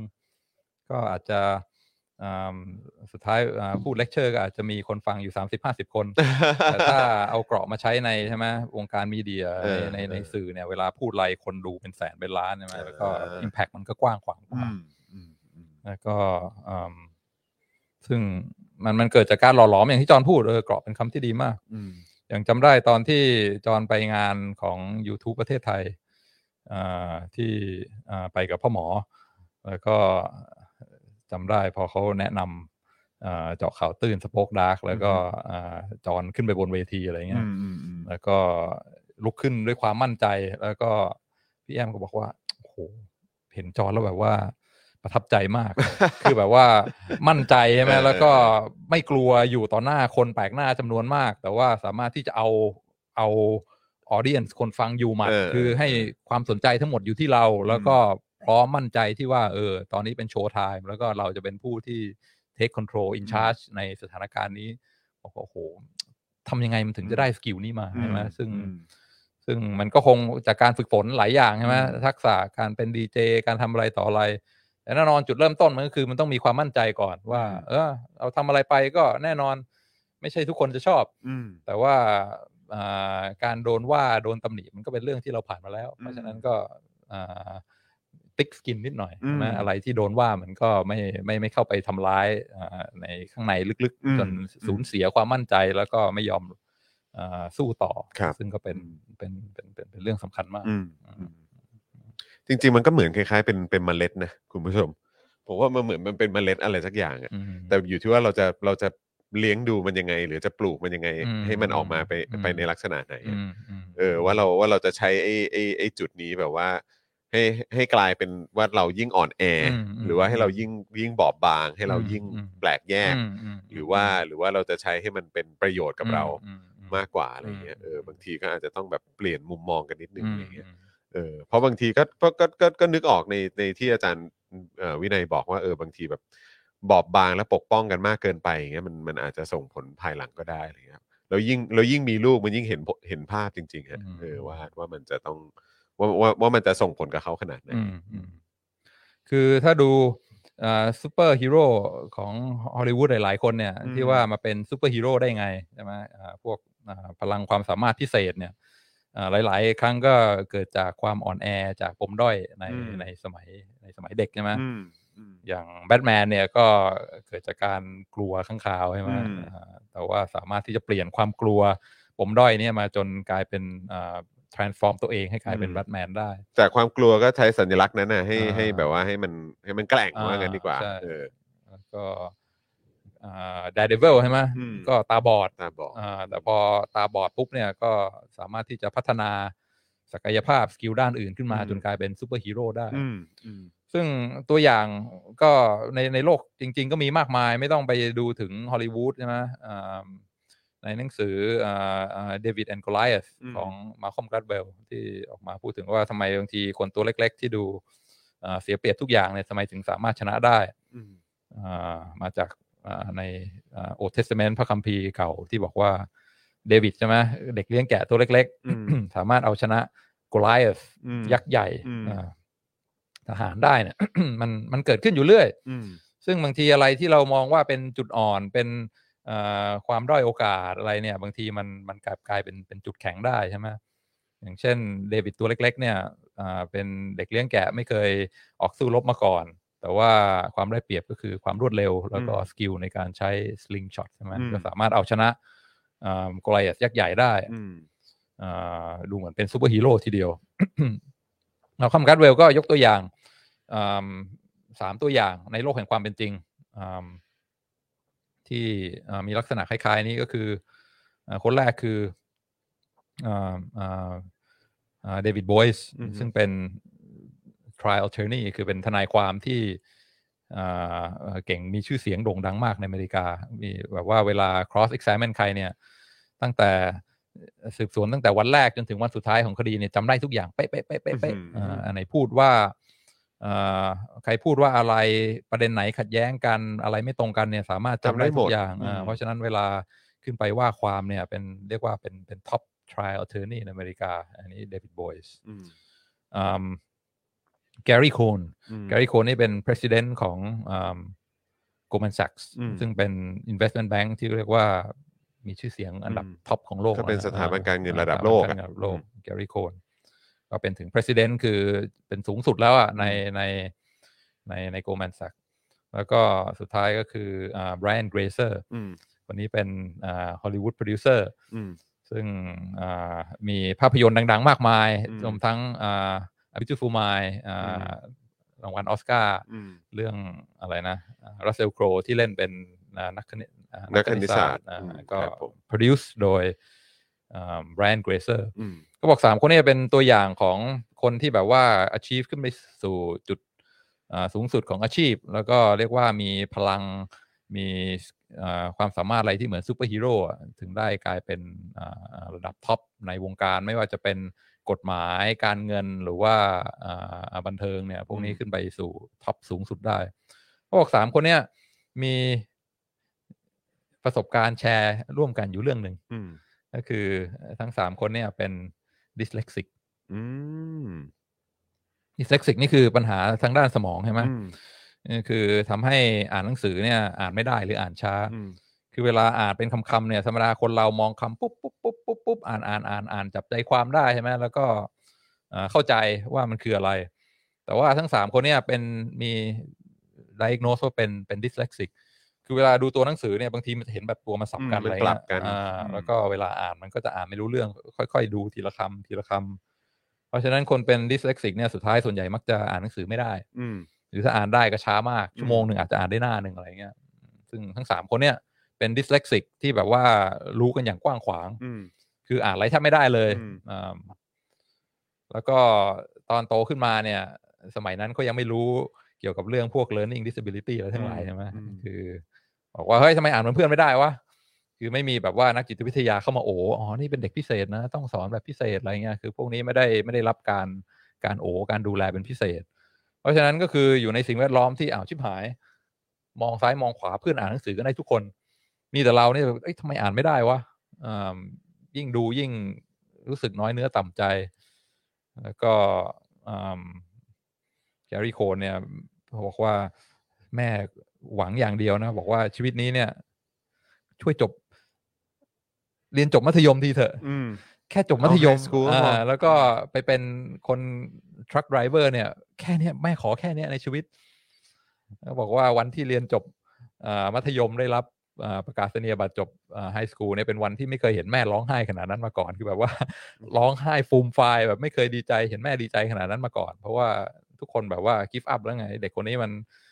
อ่าสอน ไม่ไหว ให้อ่านหนั อะ งสือเท่าไหร่ก็อ่านไม่รู้เรื่องมันเป็นอะไรใช่ไหมซึ่งเดี๋ยวนี้รู้แล้วมันเป็นมันเป็นเรื่องอะไรในสมอง แต่พวกนี้เนี่ย พอเผชิญกับความท้าทายอะไรพวกนี้เนี่ย ปรากฏว่าหันมา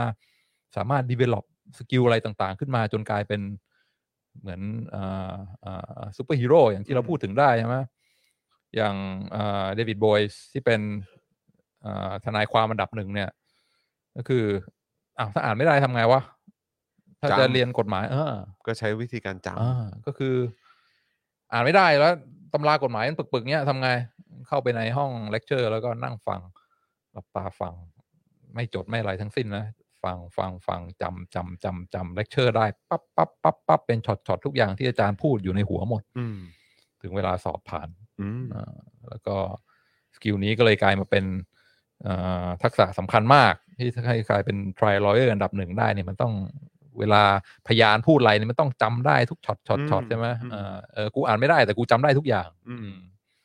อันนี้ก็เป็นสิ่งที่ผลักดันใช่ไหมเพราะจากความอ่านหนังสือไม่ได้ปมด้อยในชีวิตเนี่ยปรากฏกลายมาเป็นท็อป เอ่อเอ่อผู้เอ่อทนายความอันดับหนึ่งในในอเมริกา แกรี่อืมเดี๋ยวเอาเดวิดเกรเซอร์ก่อน โปรดิวเซอร์ เออ Brian Brian Grazer ไบรอั นเกรเซอเอร์ออืม ทำไงวะอ่าอ่านหนังสือไม่ได้อ่าก็ develop skill ใหม่คือการเจรจาต่อรอง เออ การดีล การดีลว่า เออ ก็คืออาจารย์แมันจะให้ดีแล้วเนี่ยทำไงถึงจะขึ้นมาเป็นซีได้วะ ก็ต้องมีสกิลในการเข้าไปหาอาจารย์อะไรเงี้ยเข้าไปคุยแล้วก็ต่อรอง โน้มน้าว เออ เออ เอ้ยเนี่ย ดีเนี่ยมันใกล้แล้วนะ อีกนิดนึ อื ง ม จะเป็นซีแล้วขอเป็นซีได้ไหม อืม อ่ อื าม ช่วยช่วยพุชขึ้นมานิดนึงได้ไหมคือต่อรองถ้าคุณทำให้ผมวันนี้เนี่ยเดี๋ยวผมจะทำนี้นะ ขอทำงานพิเศษขออะไรเงี้ยเพื่อให้มันผ่านๆจบๆไปได้ ซึ่งสกิลการดีลกับคนการน e โกชิเอตการแบบทำให้บีบูมี่อกลายเป็น B plus movie อืม อะไรเงี้ย อืม ยอมต่อรองได้นี้แลกกันนั้นเนี่ยก็กลายเป็นสกิลที่ทำให้เขาเป็นโปรดิวเซอร์ที่ประสบความสำเร็จมาก อืม อ่าอ่าหนังอะไรทั้งหลายเนี่ยสกิลสำคัญของโปรดิวเซอร์ก็คือเนี่ยการต่อมอรองก็ได้รับการหล่อหลอมฝึกมาตั้งแต่ เด็กแล้วก็มีเกราะใช่ไหมใครบอกเฮ้ยไม่ได้ ก็ไม่ใช่ยอมทันทีก็เอ้ยทางอันนี้ได้ไหม ลอง า ดูอะไรอย่างเงี้ย ต้อง อืม ต้องต่อรองเรื่อยๆ ก็เป็นสกิลที่พัฒนาขึ้นมาจาก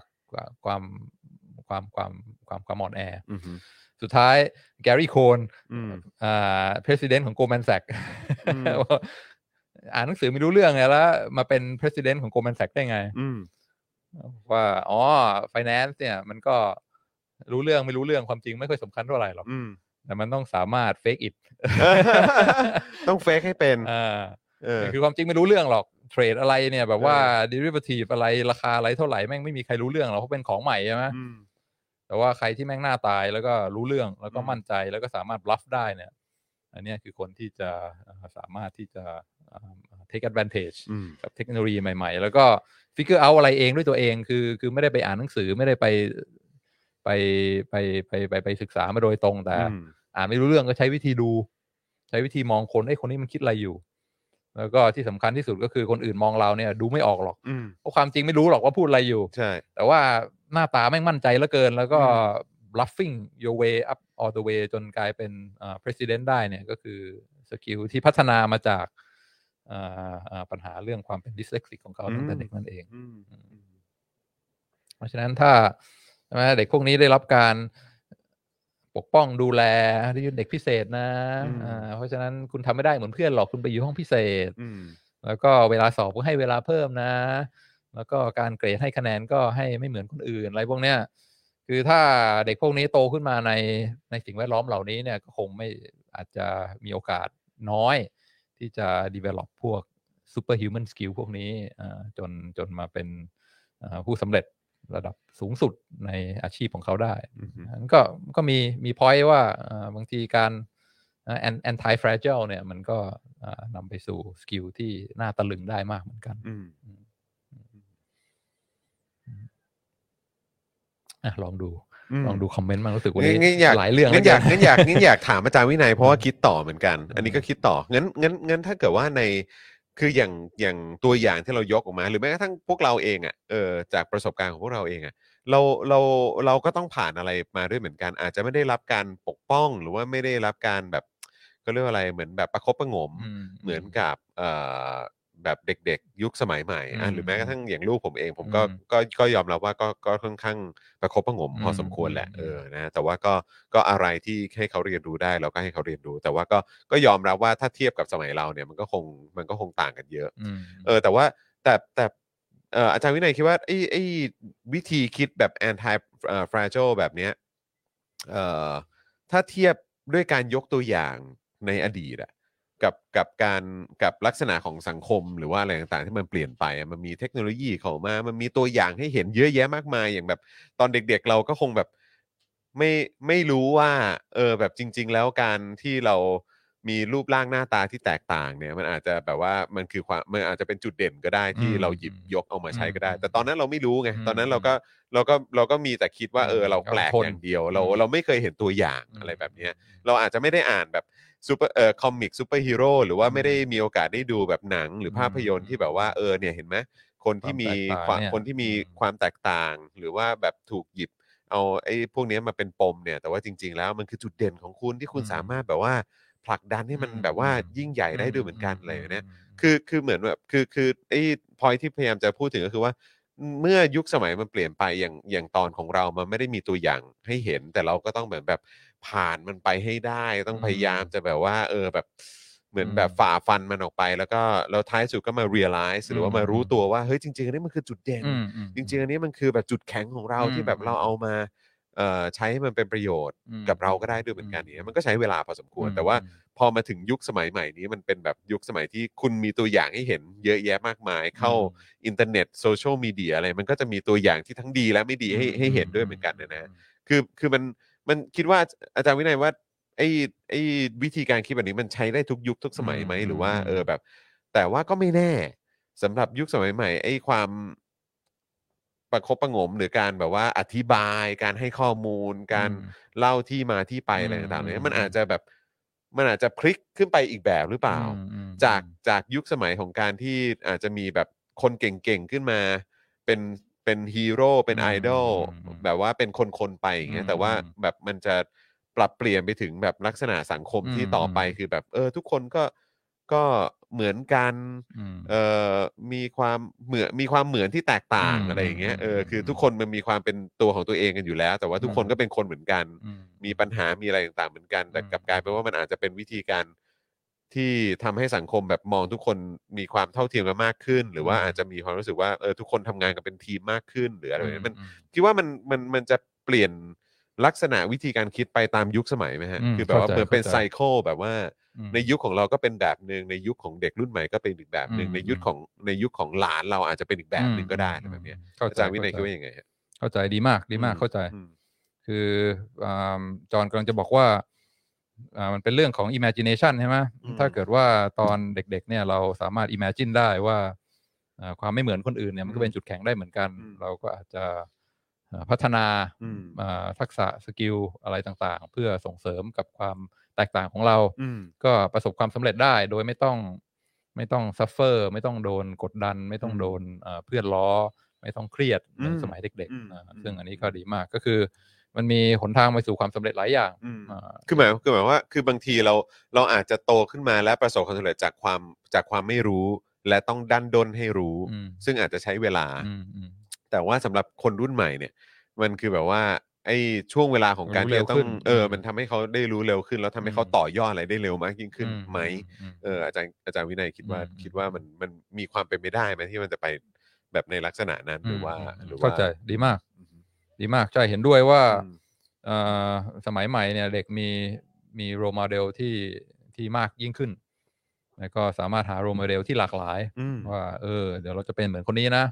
แล้วก็ imagination ทั้งสามารถ imagine อะไรต่างๆ ได้มากขึ้น อืม อ่าอย่างเพราะว่าการข้อมูลข่าวสารมันมันมันรวดเร็วยิ่งขึ้น อืม สามารถเข้าถึงได้ง่าย เพราะฉะนั้นเรื่องจินตนาการว่าเออเราจะเอาจุดแข็งของเราไปใช้ในเรื่องนี้ เพื่อให้ประสบความสำเร็จอะไรพวกเนี้ยก็แน่นอนอายุคใหม่ได้เปรียบ อืม มีทางเลือกที่หลากหลายอ่าประเด็นที่อ่าพยายามจะเรื่องอ่าอ่า anti อ่า fragility ที่กำลังจะพูดถึงเนี่ยคืออ่าอาจจะไม่ใช่เรื่องเรื่อง imagination ว่าเราจะไปไหนว่าเราจะประสบความสำเร็จด้วยวิธีใด อืม แต่มันเป็นเรื่องว่าอ่าอ่ามุมมองซึ่งอาจจะดาร์กนิดนึงนะว่าอ่าสุดท้ายแล้วเนี่ยอ่าอ่า bad shit happens อืม คือไม่ว่าจะโลกยุคไหนเนี่ยมันก็จะต้องมี ใช่ เรื่องแย่ๆเลวร้ายเกิดขึ้น ใช่ catastrophe อะไรทั้งหลายเกิดขึ้นมีมีมีตลอดเวลา อืม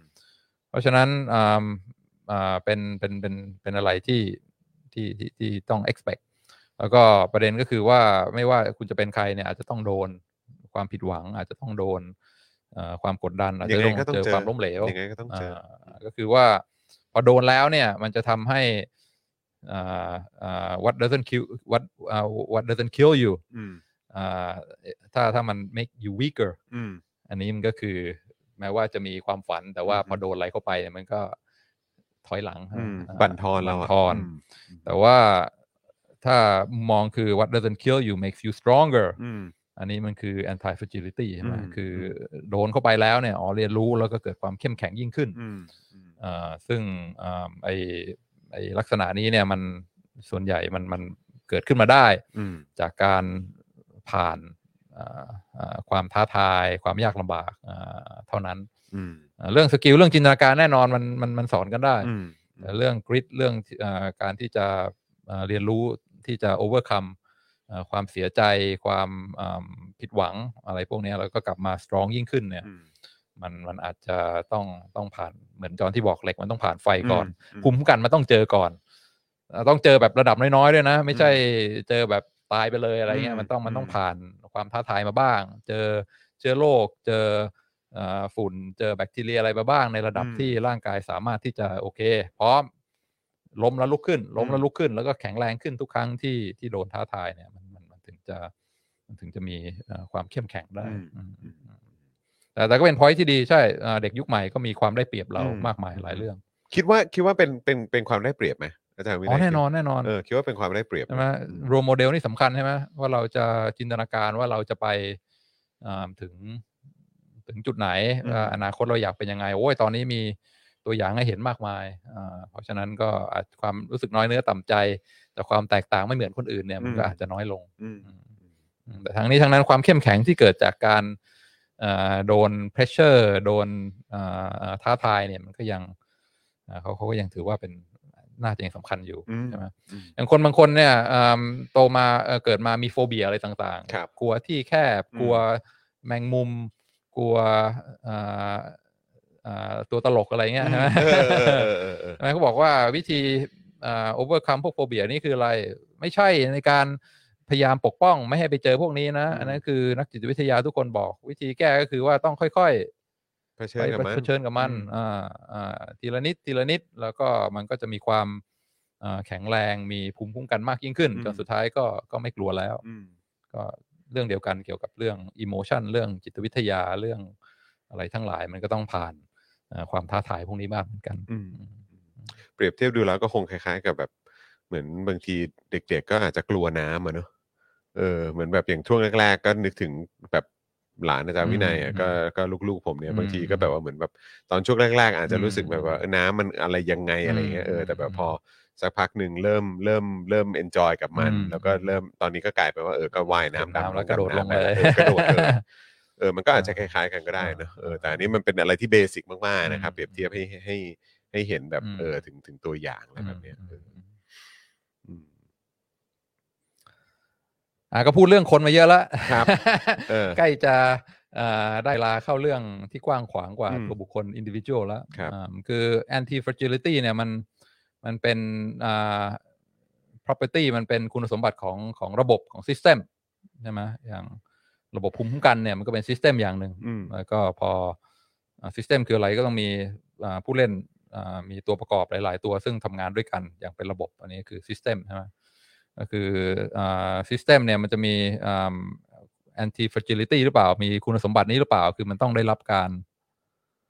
การท้าทาย การกระตุ้นอ่าความกดดันจากภายนอก อย่างอ่าทางอ่าการเงินการธนาคารเนี่ย อันนี้ก็พูดถึงเยอะมาก เขาบอกว่าระบบการเงินระบบการธนาคารเนี่ยต้องมีคุณสมบัติอย่างที่เราพูดกัน คือ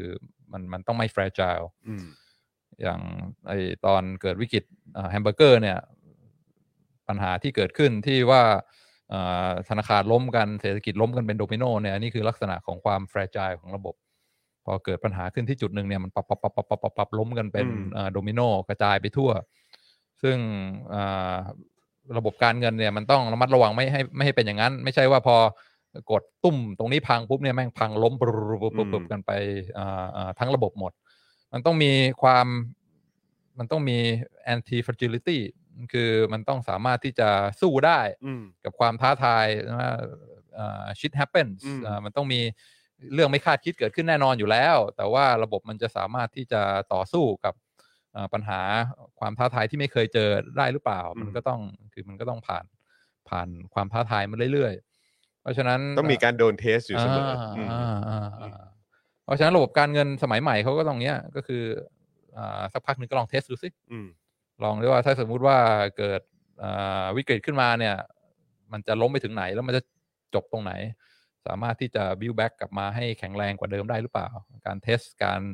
เอ่อ stress test อะไรเนี่ยมันต้องเกิดขึ้นตลอดเวลา เพื่อให้ระบบมันสร้างความแข็งแกร่งขึ้นมา อืมซึ่งในกลุ่มคนที่ทำงานด้วยกันในสังคมอะไรเนี่ย มันก็อ่ามันก็มีอ่าลักษณะอาจจะคล้าย ๆ กันด้วยเหมือนกัน ว่าสังคมอ่าซึ่งก็เป็นระบบระบบหนึ่งใช่ไหม มีระบบเศรษฐกิจ มีระบบการเมือง มีระบบอะไรทั้งหลายเนี่ยมันจะเข้มแข็งได้ มันก็ต้องมีเอ่อผ่านการท้าทาย มันถึงจะมีความเข้มแข็ง แล้วก็พัฒนาเอ่อเอ่อต่อขึ้นไปได้ อืม อืมซึ่งบางทีถ้าเราพยายามจะปกป้องอะไรทั้งหลาย ไม่ให้มันเอ่อได้รับการท้าทาย ไม่ได้รับการตั้งคำถาม ไม่ได้รับการเอ่อเอ่อแรงกดดันอะไรพวกนี้มากเกินไปเนี่ยมันสุดท้ายมันก็จะไม่มีเกราะ อืม ไม่มีภูมิคุ้มกัน แล้วก็สามารถเอ่อแล้วก็ล้มคลืนลงมาได้ง่ายๆ เพราะไม่เคยผ่านเรื่องพวกนี้มาก่อนอืมก็คง ก็คงพอเข้าใจอยู่ว่าพูดถึงเรื่องอะไร อืมอืมอืมอืม อ่า ในฐานะคนรุ่นใหม่เห็นข้อมูลเยอะครับ จัดการยากหน่อย mindset shift บ่อย รู้สึกเทรนด์เปลี่ยนไวหลาย ๆ ครั้งรู้สึกตัวเองหุนหันไปในหลาย ๆ ประเด็น สรุปคือชินกับการโอเวอร์โหลดข้อมูล แต่ยังอ่อนประสบการณ์อยู่ครับ อืม อืมนะฮะ ลดข้อมูลอืมเรื่องข้อมูลเนี่ยคน อืม รุ่นใหม่อาจจะสามารถดีลได้ดีกว่าคนรุ่นเก่า อืม เพราะว่าได้รับการฝึกฝนมาว่า ใช่ ข้อมูลมันเยอะจริง ๆ ใช่ใช่ใช่ใช่ใช่เห็นด้วยในบางแม่แง่อะไรนะเออคุณจ๊อบบอกว่าเห็นด้วยในบางแง่มุมครับ แต่การยกตัวอย่างกลุ่มเปราะบางที่ประสบความสำเร็จอาจเป็น survival ship bias ไหมครับ คนที่ไม่ประสบความสำเร็จหรือแม้แต่ไม่รอดเลยก็คงมีเยอะเหมือน อ่า กัน ดีมาก ใช่ ดี ใช่ มาก ใช่ใช่แน่นอนครับ อันนี้คือเป็นเป็นเทรดออฟนะครับ อืม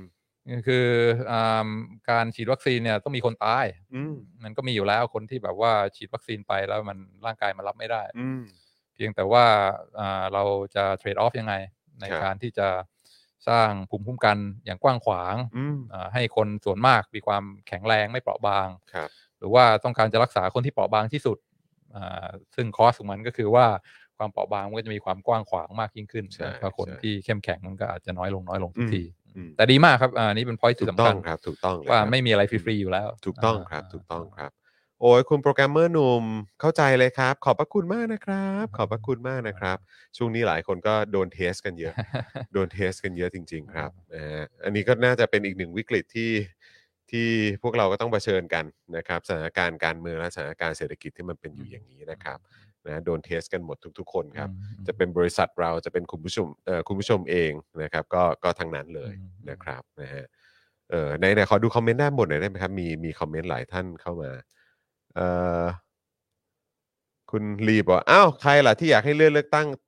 ตลอด ไม่ปลดล็อกให้เลือกตั้งสักทีกลัวชิบหาย สงสัยเขาไม่เคยโดนเทสนะเออเขาไม่เคยโดนเทสนะครับ นะฮะเอ่อคุณดีเคบอกว่าของเราเลย คือกลัวการมีเพื่อน กลัวการเข้าสังคม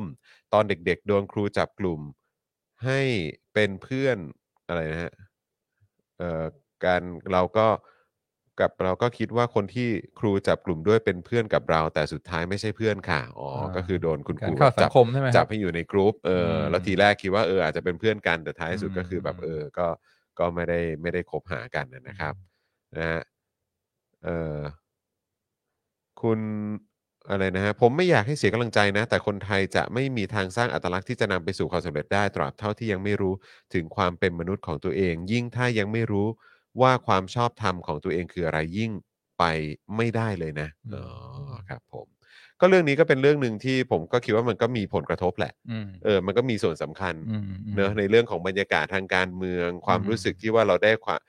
เรามีความปลอดภัย อืมอืม เรารู้สึกว่าเรามีความ ความเชื่ออะไรอะ เออ เอ่ออัตลักษณ์ของเรามันไม่โดนท้าทาย ใช่หรือว่า ไม่มีใครมาว่าใช่ไหม ใช่ใช่ อ่า แล้วก็มันได้รับการรับรองด้วยอ่ะ อืม เออมันก็เป็นเรื่องสำคัญอย่างแบบ ในเรื่องของสิทธิเสรีภาพ อืม สิทธิเสรีภาพคือหมายความว่าคือ คือแม้กระทั่งความเห็นนะ อืม เออแม้แม้กระทั่งความเห็นคือมันได้รับการรับรองว่าคุณคุณมีความเห็นได้ อืม คุณตั้งคำถามได้ อืม เอออะไรแบบเนี้ยหรือว่าตัวตนของคุณคุณคุณได้รับการรับรองว่าคุณเท่าเทียมกันกับคนอื่นเนี่ย อันนี้มันก็เป็นเรื่องที่ผมคิดว่ามันก็มีผลด้วยเหมือนกัน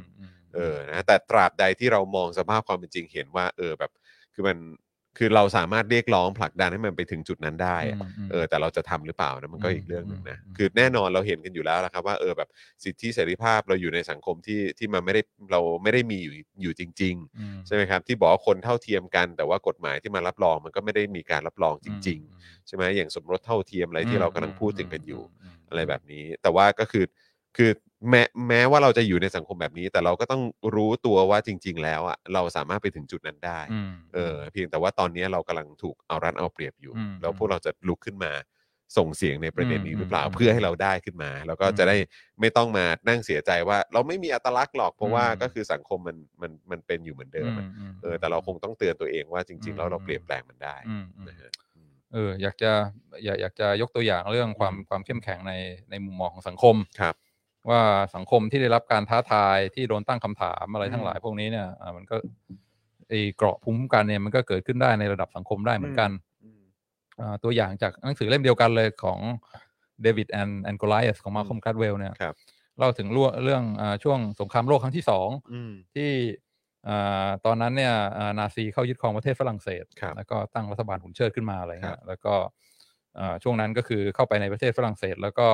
พยายามอย่างว่าก็นโยบายของนาซีก็เข้าไปกวาดล้างคนยิวอะไรเงี้ยซึ่งอ่าสังคมฝรั่งเศสก็ส่วนใหญ่ก็ล้มต่ออ่ายอมแพ้ อืม ต่อแรงกดดันก็คืออ่าฮิตเลอร์เอาไงก็ยอม แต่ว่ามันจะมีชุมชนอยู่ไม่กี่ชุมชนนะที่แบบว่า ถึงแม้ว่านาซีจะเข้ามายึดครองประเทศแล้ว แต่ก็ยังแบบว่าไม่ยอม อืม มีความที่แบบว่าต่อต้านต่อสู้แล้วก็แบบว่าเอออ่ากูไม่ยอม อืม อ่าหนึ่งในชุมชนนั้นก็คืออ่าชุมชนของอ่าพวกอ่าชาวโปรเตสแตนต์ที่ชื่อฮิวแกนอตส์ อืม อยู่ทางตอนใต้ของฝรั่งเศสอ่าแถวอ่าอ่าแถวใกล้ๆพรมแดนสวิตเซอร์แลนด์ อืม พวกคิวกานอสนี่เป็นอ่าเป็นเป็นชุมชนเล็ก ๆ อยู่ในภูเขานะ แล้วก็อ่าเรื่องชื่อมากคือช่วงที่อ่านาซีเข้ามายึดครองประเทศฝรั่งเศสเนี่ยอ่าเป็นเรียกว่าที่ลี้ภัยของอาชาวยิวในประเทศฝรั่งเศส ก็คือจะมาลี้ภัยกันมาอยู่ที่อ่าที่ชุมชนของชาวฮิวแกนอตแล้วก็มีโรงเรียนให้ดูแลทุกอย่างอ่าบางคนก็ส่งให้ลี้ภัยไปอยู่ในสวิตเซอร์แลนด์ในประเทศ อืม อื่น ๆ ที่อ่าอ่านาซีไปไม่ถึง แล้วก็ไม่ใช่ว่ารัฐบาลไม่รู้นะ รัฐบาลก็มาที่อ่าเลอชัมบง ซึ่งเป็นที่อยู่ของพวกฮิวแกนอตเนี่ยแล้วก็มาแล้วบอกว่า เฮ้ยเทิร์นเดมโอเวอร์ อืม ใช่ไหม ส่งตัวมา ส่งตัวมา อืม พวกฮิวแกนอตบอกไม่ อืม ยังไงก็ไม่ อืม ก็มาค้นดู แต่ว่าเราไม่ไม่ให้ความร่วมมือ แล้วก็จะให้แสดงความเคารพให้ทำอะไรต่อพวกนาซีเนี่ยเราไม่ยอม อืม แล้วก็เป็นชุมชนน้อยมากรู้สึกจะมีอยู่ที่สองที่นั่นแหละ อืม ที่ resist แล้วก็ไม่ยอมที่จะอ่าอ่าก้มหัวต่ออำนาจของของของของพวกนาซีในขณะนั้น อืม โอ้เฮ้ยทำไมมันถึงเข้มแข็งขนาดนี้วะแล้วทำไมอ่ารัฐบาลไม่เข้ามาด้วยปืนด้วยอาวุธแล้วก็กวาดล้างพวกนี้ไปให้หมด อืม ก็นั่งงงนั่งศึกษากันอยู่ ก็อ๋อถ้าอยากจะเข้าใจก็ต้องเออมองกลับไปถึงประวัติศาสตร์ของพวกยูกนอตเนี่ย ก็เป็นโปรเตสแตนต์ใช่ไหม อืม ถ้ากลับไปศตวรรษที่สิบหกสิบเจ็ดเนี่ย ตอนที่อ่าโป๊ปยังมีอำนาจอยู่มากอะไรเงี้ยทุกคนก็เป็นเป็นแคทอลิก พวกโปรเตสแตนต์นี่คือพวกนอกรีดใช่ไหมพวกยูกนอตนี่คือโดน กระทำ โดนกระทำอย่างรุนแรงมาก คือจับไปแขวนคออะไอ้ อืม พวกอ่าผู้ชายจับไปแขวนคอ พวกผู้หญิงจับเข้าคุก อืม คือ persecute อย่างหนักมาก พวกนี้ก็ต้องแบบว่าหลบลงใต้ดิน อืม อยู่ตามภูเขา อืม สร้างทางหนีไปประเทศอื่น อืม ๆ เพื่อเวลาอ่าอ่าโด เวนลาโด แคน รก กวาด ดาว ล้าง น์เนี่ยจะได้สามารถอยู่อยู่รอดได้ อืม โดนมาเป็นแบบว่าระยะเวลายาวนาน แล้วก็อยู่ในประวัติศาสตร์อยู่ในสายเลือดเลยว่าโอ้โหเราเคยโดน มันฝังอยู่ใน DNA เลยนะ าอย่างหนัก เออ มาแล้วอ่าตายก็ตายมาแล้ว แล้วก็อ่าตัวเล็กๆ สู้กับตัวใหญ่ๆนี่ก็ก็ก็เซอร์ไวมาแล้ว เพราะฉะนั้นเวลาถึงอ่านาซีมารัฐบาลมาพร้อมปืนพร้อมรถถังใช่ไหมแล้วก็เห็นเนี่ยคนยิวไม่มีทางสู้ อ๋ออันนี่ก็เหมือนเราสมัยก่อนนี่หว่า แล้วก็หนึ่งก็คืออ่ะเพราะฉะนั้นก็เป็นหน้าที่ของเราเป็นคนคริสต์ก็เชื่อในเอ่อคำสอนของพระเยซูก็มีหน้าที่ต้องช่วย ไม่มีคำถามยังไงก็ต้องช่วยอยู่แล้ว แล้วก็กลัวไหมไม่กลัว อืม ก็มาดิ อืม อ่าเราก็อ่าประวัติศาสตร์ก็เคยผ่านมาแล้ว ต้องลงใต้ดินก็เคยมาแล้ว แล้วก็อยู่รอดมาได้จนถึงทุกวันนี้อ่าถ้าต้องหนีลี้ภัยไปประเทศอื่น ก็มีมีจดบันทึกรู้ว่าเคยไปยังไงบรรพบุรุษเขาอ่าลี้ภัยกันยังไง มีเวยังไง เพราะฉะนั้นก็ก็มาดิ อืม อ่าสุดท้ายอ่ารัฐบาลอ่านาซีก็เลยบอกว่าทำอะไรไม่ได้อ่าก็เลยเป็นเรียกว่าเป็นเป็นชุมชนเล็ก ๆ ชุมชนเดียวที่เป็นอ่าอ่าสามารถช่วยชีวิตชาวยิวได้ แล้วก็อ่าต่อต้านอ่าอ่าโศกนาฏกรรมความอายุที่ทำในช่วงนั้นเนี่ยตอนนี้ใครๆพูดถึงคิวกันนอสก็บอกว่าอืมอืมเข้มแข็งจริง ๆ ซึ่งความเข้มแข็งก็คือการผ่านใช่ไหมการที่เคยผ่านเคยโดนมาแล้ว อืม อ่าชุมชนก็เลยมีความเข้มแข็ง มีความเชื่อมั่นในตนเอง แล้วก็ไม่กลัวแล้วความเข้มแข็งนี้เนี่ย ขนาดนาซีเห็นยังไม่กล้า อืม อ่าคือแบบว่าเองสู้ไม่ได้วะ อืม ขนาดโป๊ปเองสู้ไม่ได้เลยนะ อืม อ่ากู อืม ก็สงสัยต้องต้องยอมมัน อืม อ่ะมันมันจะเข้มแข็งได้ก็ต่อเมื่อเคยผ่านมาแล้ว อืมเคยโดนท้าทาย เคยโดนเพอร์ซิคิวมาแล้ว แล้วก็เราเห็นความเข้มแข็งทุกวันนี้ที่เราชื่นชมเนี่ยก็เพราะว่าเขาเขาไม่แฟร์จา อืม เขาแบบว่ามีความมีความมั่นใจในตัวเอง อืมโอ้ น่าสนใจนะเนี่ยเอ่อคุณปฏิพานบอกว่าอาจารย์วินัยพูดถึง World War II นะสงครามโลกครั้งที่ 2 ก็นึกขึ้นได้ว่าเมื่อ 2 วันที่แล้วเป็นวัน ครบรอบรำลึกถึงภาพยนตร์ อ่า ถึงเอ่อโทษทีฮะ ถึ ถึง ง การเผยแพร่ ของแอน บันทึก แฟรงค์ ลับของแอนแฟรงค์ อืม นะครับผม อันนี้ก็เห็น อืม เห็นอยู่ใน Google เหมือนกัน อืม อืม อืม เอ่อขอดูขอดูคอมเมนต์ด้านบนหน่อยได้ไหมครับปึ๊บปึ๊บปึ๊บอ่า โอ้โห นี่หลาย ๆ ท่านนี่ก็กำลังผ่านสถานการณ์ที่หนักหน่วงกันเหมือนกันนะครับ เนี่ย เออนะครับเออหลังจากที่คุณคุณโปรแกรมเมอร์มาแชร์ให้ฟังนะครับ หลายท่านก็เหมือนกันครับกำลังกำลังโดนแบบหนัก ๆ เหมือนกัน ก็ต้องคือเนี่ยเพราะคือคือเมื่อกี้ผมก็กำลังจะถามถามอาจารย์วินัยว่าอาจารย์วินัยคิดว่าเออไอช่วงของการที่เราอยู่มา 8 ปีเนี่ย น แปด รหล่ เก้า อ ปีเนี่ย หอ มันจะเป็นการหล่อหลอมอะไรสักอย่าง อ่า ให้กับคนคนคนในเจเนอเรชันนี้บ้างไหมอะ ผมว่าเห็นนะ ซึ่งซึ่งมันก็มีเจเนอเรชัน อืม เยอะนะมันก็มีเจเนอเรชันแบบรุ่นพ่อรุ่นแม่เรา อืมอืม รุ่นรุ่นอาจารย์วินัย อืม หรือว่ารุ่นแบบอ่ะกว้างๆหน่อยก็คือรุ่นพวกเราอะไรเงี้ยหรือ ม รุ่นที่เด็กกว่า อืม อย่างรุ่นลูกหลานเราอะไรเงี้ยเออคือแบบว่าคิดว่าคิดว่าคิดว่ามันมันจะเป็นการหล่อหลอมอะไรสักอย่าง อืม ให้กับสังคม แน่ นี้ นอ ไหม น ฮะ อ่า อืม เด็กอ่ายุคใหม่ที่ลุกขึ้นมาสู้ แล้วก็โดนอะไรเข้าไปหนัก อืมอืม ๆหลายอย่าง อือฮึ ก็คือพอผ่านมาแล้วเนี่ย แน่นอนก็มีมีเกราะที่เข้มแข็ง อือฮึ กูไม่กลัว อืม อ่าซึ่งอ่าก็เป็นเป็นคุณสมบัติของซูเปอร์ฮีโร่อย่างหนึ่งความไม่ อืม กลัวเนี่ย อืม เพราะว่าคนธรรมดาพอแบบว่ามาขู่ด้วยการเฮ้ยจับไปโรงพักนะเอ้ย จับขังคุกนะ คือถ้าไม่เคยผ่านมาก่อนมันกลัวอยู่แล้วอ้าวโอเค อืม เอาไงยอมหมดคือ อืม ไม่คือไม่ไม่ไม่เอาแล้วแต่คนที่ได้ผ่านใช่ไหมเหมือนผ่านมาแล้วเนี่ยบอกว่าเออไม่กลัว อืมก็มาดิ จะเอาไงเออ มาดิเออ ก็มาดิ อ่ เออ อันนี้ก็เรียกว่าเป็นเป็นคุณสมบัติของซูเปอร์ฮีโร่ที่ อืม อืม ในยุคสมัยเนี้ยในมุมมองของอาจารย์วินัยความความพอดีมันอยู่ตรงไหนครับ ที่จะไม่ให้มันแบบว่าเป็น เอ่อเขาเรียกว่าอะไรบอบบางเกินไปกับ กับแบบว่าให้เอ่อ anti เอ่อ fra- เอ่อ fragility เนี่ยคือแบบว่าคือจริง ๆ คิดว่ามันมันความความสมดุลมันต้องอยู่ตรงไหน อืมอืมอืม เราจะต้องเราจะต้องคิดในมุมไหนอะ อืมม เออเพราะว่าก็คือมันก็มี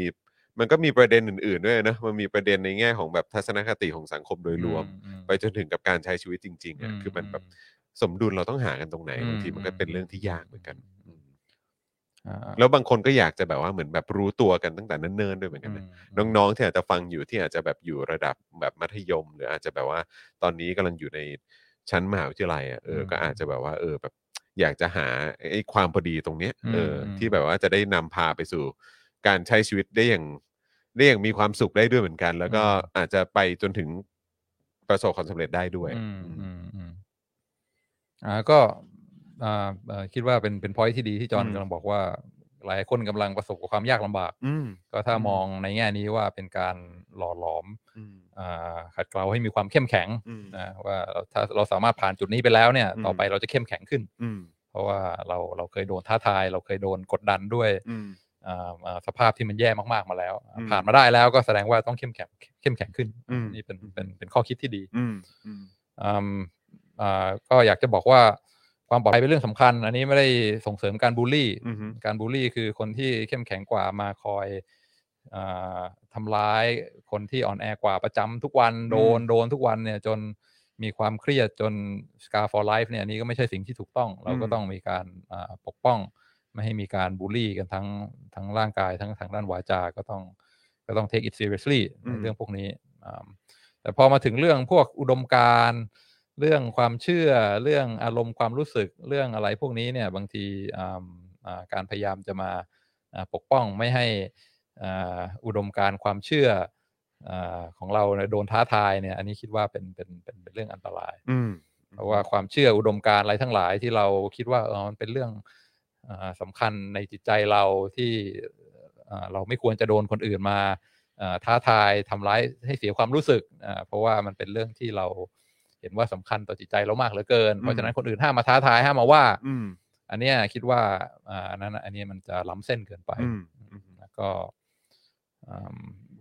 ไอความเชื่ออุดมการณ์แนวคิดอะไรทั้งหลายเนี่ยถ้ามันจะอ่าจริงแท้มันจะเข้มแข็ง มันก็ต้องมีการอ่าวิวัฒนาการ มีการปรับเปลี่ยนต้องมีความเข้มแข็งยิ่งขึ้น ความเข้มแข็งที่เกิดขึ้นได้เนี่ยมันเกิดจากการโดนท้าทาย โดนตั้งคำถาม อืม โดนอ่าอ่าอ่าโดนว่าอะไรเงี้ย อือฮึ ซึ่งอ่ามันมันจะไม่เกิดขึ้น ถ้าเราพยายามที่จะอ่าห้ามมาว่านะอ่าห้ามมา ห้ามแต่ต้ ห้า อ ม ง แตะต้องนะ อืม อ่าอัน อื นี้ ม เป็นของที่เรียกว่าสำคัญต่อจิตใจเราเพราะฉะนั้นห้ามพูดห้ามแตะต้อง อันเนี้ยมันจะยิ่งทำให้ อ่าขาดการพัฒนา ขาดการ อืม วิวัฒนาการ แล้วก็สุดท้ายก็จะอ่าอ่อนแอ แล้วก็ล้มคลืนลงมาได้ง่าย เหมือนระบบการเงินที่ไม่เคยโดนท้าทายใช่ไหม อืม พอ อืม something bad happens ก็ก็ล้มคลืนลงทัน อื ที มอืม ซึ่งการโดนท้าทายทางความคิดเนี่ยอ่าบางทีมันก็เจ็บปวดกว่าโดนท้าทายทางด้านร่างกาย อืมอืม แต่ว่าอ่ามันก็ควรจะมันก็ควรจะโดน อืม อ่าเรื่องสุดท้ายอ่าเพราะว่าเล่ามาหลายเรื่องเต็มทีวันนี้ many story ดี มาก ออกเออ ดีจะตาย อาจา นะ รย์ คุณผู้ชมนะวันนี้เราได้เราได้แบบ เราได้แบบเข้มข้นมาก ๆ เลย อ่ะเออใช่ไหมอ่ะอ่ะคุณผู้ชมก็เติมพลังเข้ามาได้นะครับ เออ อ่าใช่อ่า อืม เติมพลังเรื่องเยอะมากนะวันนี้ อืม เล่ามาตั้งแต่ โอ้โหนี่วันนี้แบบ อ่าตอนสมัยเด็กๆใช่ไหม เออ อ่า มีเรื่องสมัยเด็ก อ่า ๆ มี มีแบบเอ่อจากตัวอย่าง โปรดิวเซ เอ อร์ อ ทนาย นั ค ก วาม การเงินา อะไรแบบนี้ การงิน เออนะสตอรี่โอ้ยมีให้ติดตามกันเยอะ ม ครับ นี่จะแถมอีกเรื่องหนึ่ อ่าเรื่องสุดท้ายนะครับ เรื่องอ่า an an an anti fragile อืม อันนี้เป็นตัวอย่างจากจากคุณแม่ อืม อ่า สุดท้ายปิดท้ายด้วยอา อืม อาจารย์จานิสนะคบ เรื่องราวในครอบครัว เรื่องราวใน เอ คร อ อบครัว ครับ อ่าอาจารย์จานิสนี่ก็เป็นเป็นแฟนของเอ็กคาโท อืม ซึ่งเอ็กคาโทนี่ก็เป็นอ่าเรียกว่าอ่านักอะไรอะคล้ายๆ คือ spiritual อืม ใช่ไหมอ่าคนที่สอนเกี่ยวกับเรื่องอ่า spirituality ทั้งหลาย คือไม่ไม่ไม่มีศาสนานะ แต่เป็นแนวที่ว่าพอไปฟังเขาเนี่ยมันก็ไม่ต่างจากคำสอนทางศาสนาพุทธเท่าไหร่ว่าอ่าเอ่ออะไรทั้งหลายความทุกข์ทั้งหลาย มันเป็นเรื่องอัตตาของเราเองนะ คือเราไปเอ่อเอาตัวเองไปผูกมัดกับเรื่องอะไรต่างๆ ว่าอัตตาของเรามันโยนอย่างนี้เราเลยเครียดเราเลยกดดัน ถ้าสามารถปล่อยวางได้บอกว่าเฮ้ยอย่าไปอีโก้กับเรื่องอะไรต่างๆ มากเนี่ยอ่าชีวิตของเรามันก็จะมีความสุขยิ่ง อื ขึ้น ม คือฟังดูมันก็คล้ายอ่าอ่าปรัชญาพุทธศาสนามาก อืม แต่ว่ามันไม่มีแบบแบ็กเกจทั้งหลายเรื่องพิธีกรรมเรื่องอะไรต่ออะไรใช่ไหมมันเป็นมันเป็นปรัชญาแบบล้วน ใช่ใช่ ๆซึ่ง คุณแม่ก็ก็ชอบฟังมาก ทีนี้เอ่อทุกวันทุกวันศุกร์เนี่ย คุณแม่เขาจะมีสกายกับอ่าพี่น้องที่อยู่ อืม อเมริกาใช่ไหมมีพี่สาวแล้วก็น้องชายสองคน อือฮึ ก็สกายคุยกันตามภาษาอ่าเทคโนโลยีสมัยนี้อยู่คนละทวีปก็สามารถที่จะพูดคุยกันได้อ่าแม่ก็เลย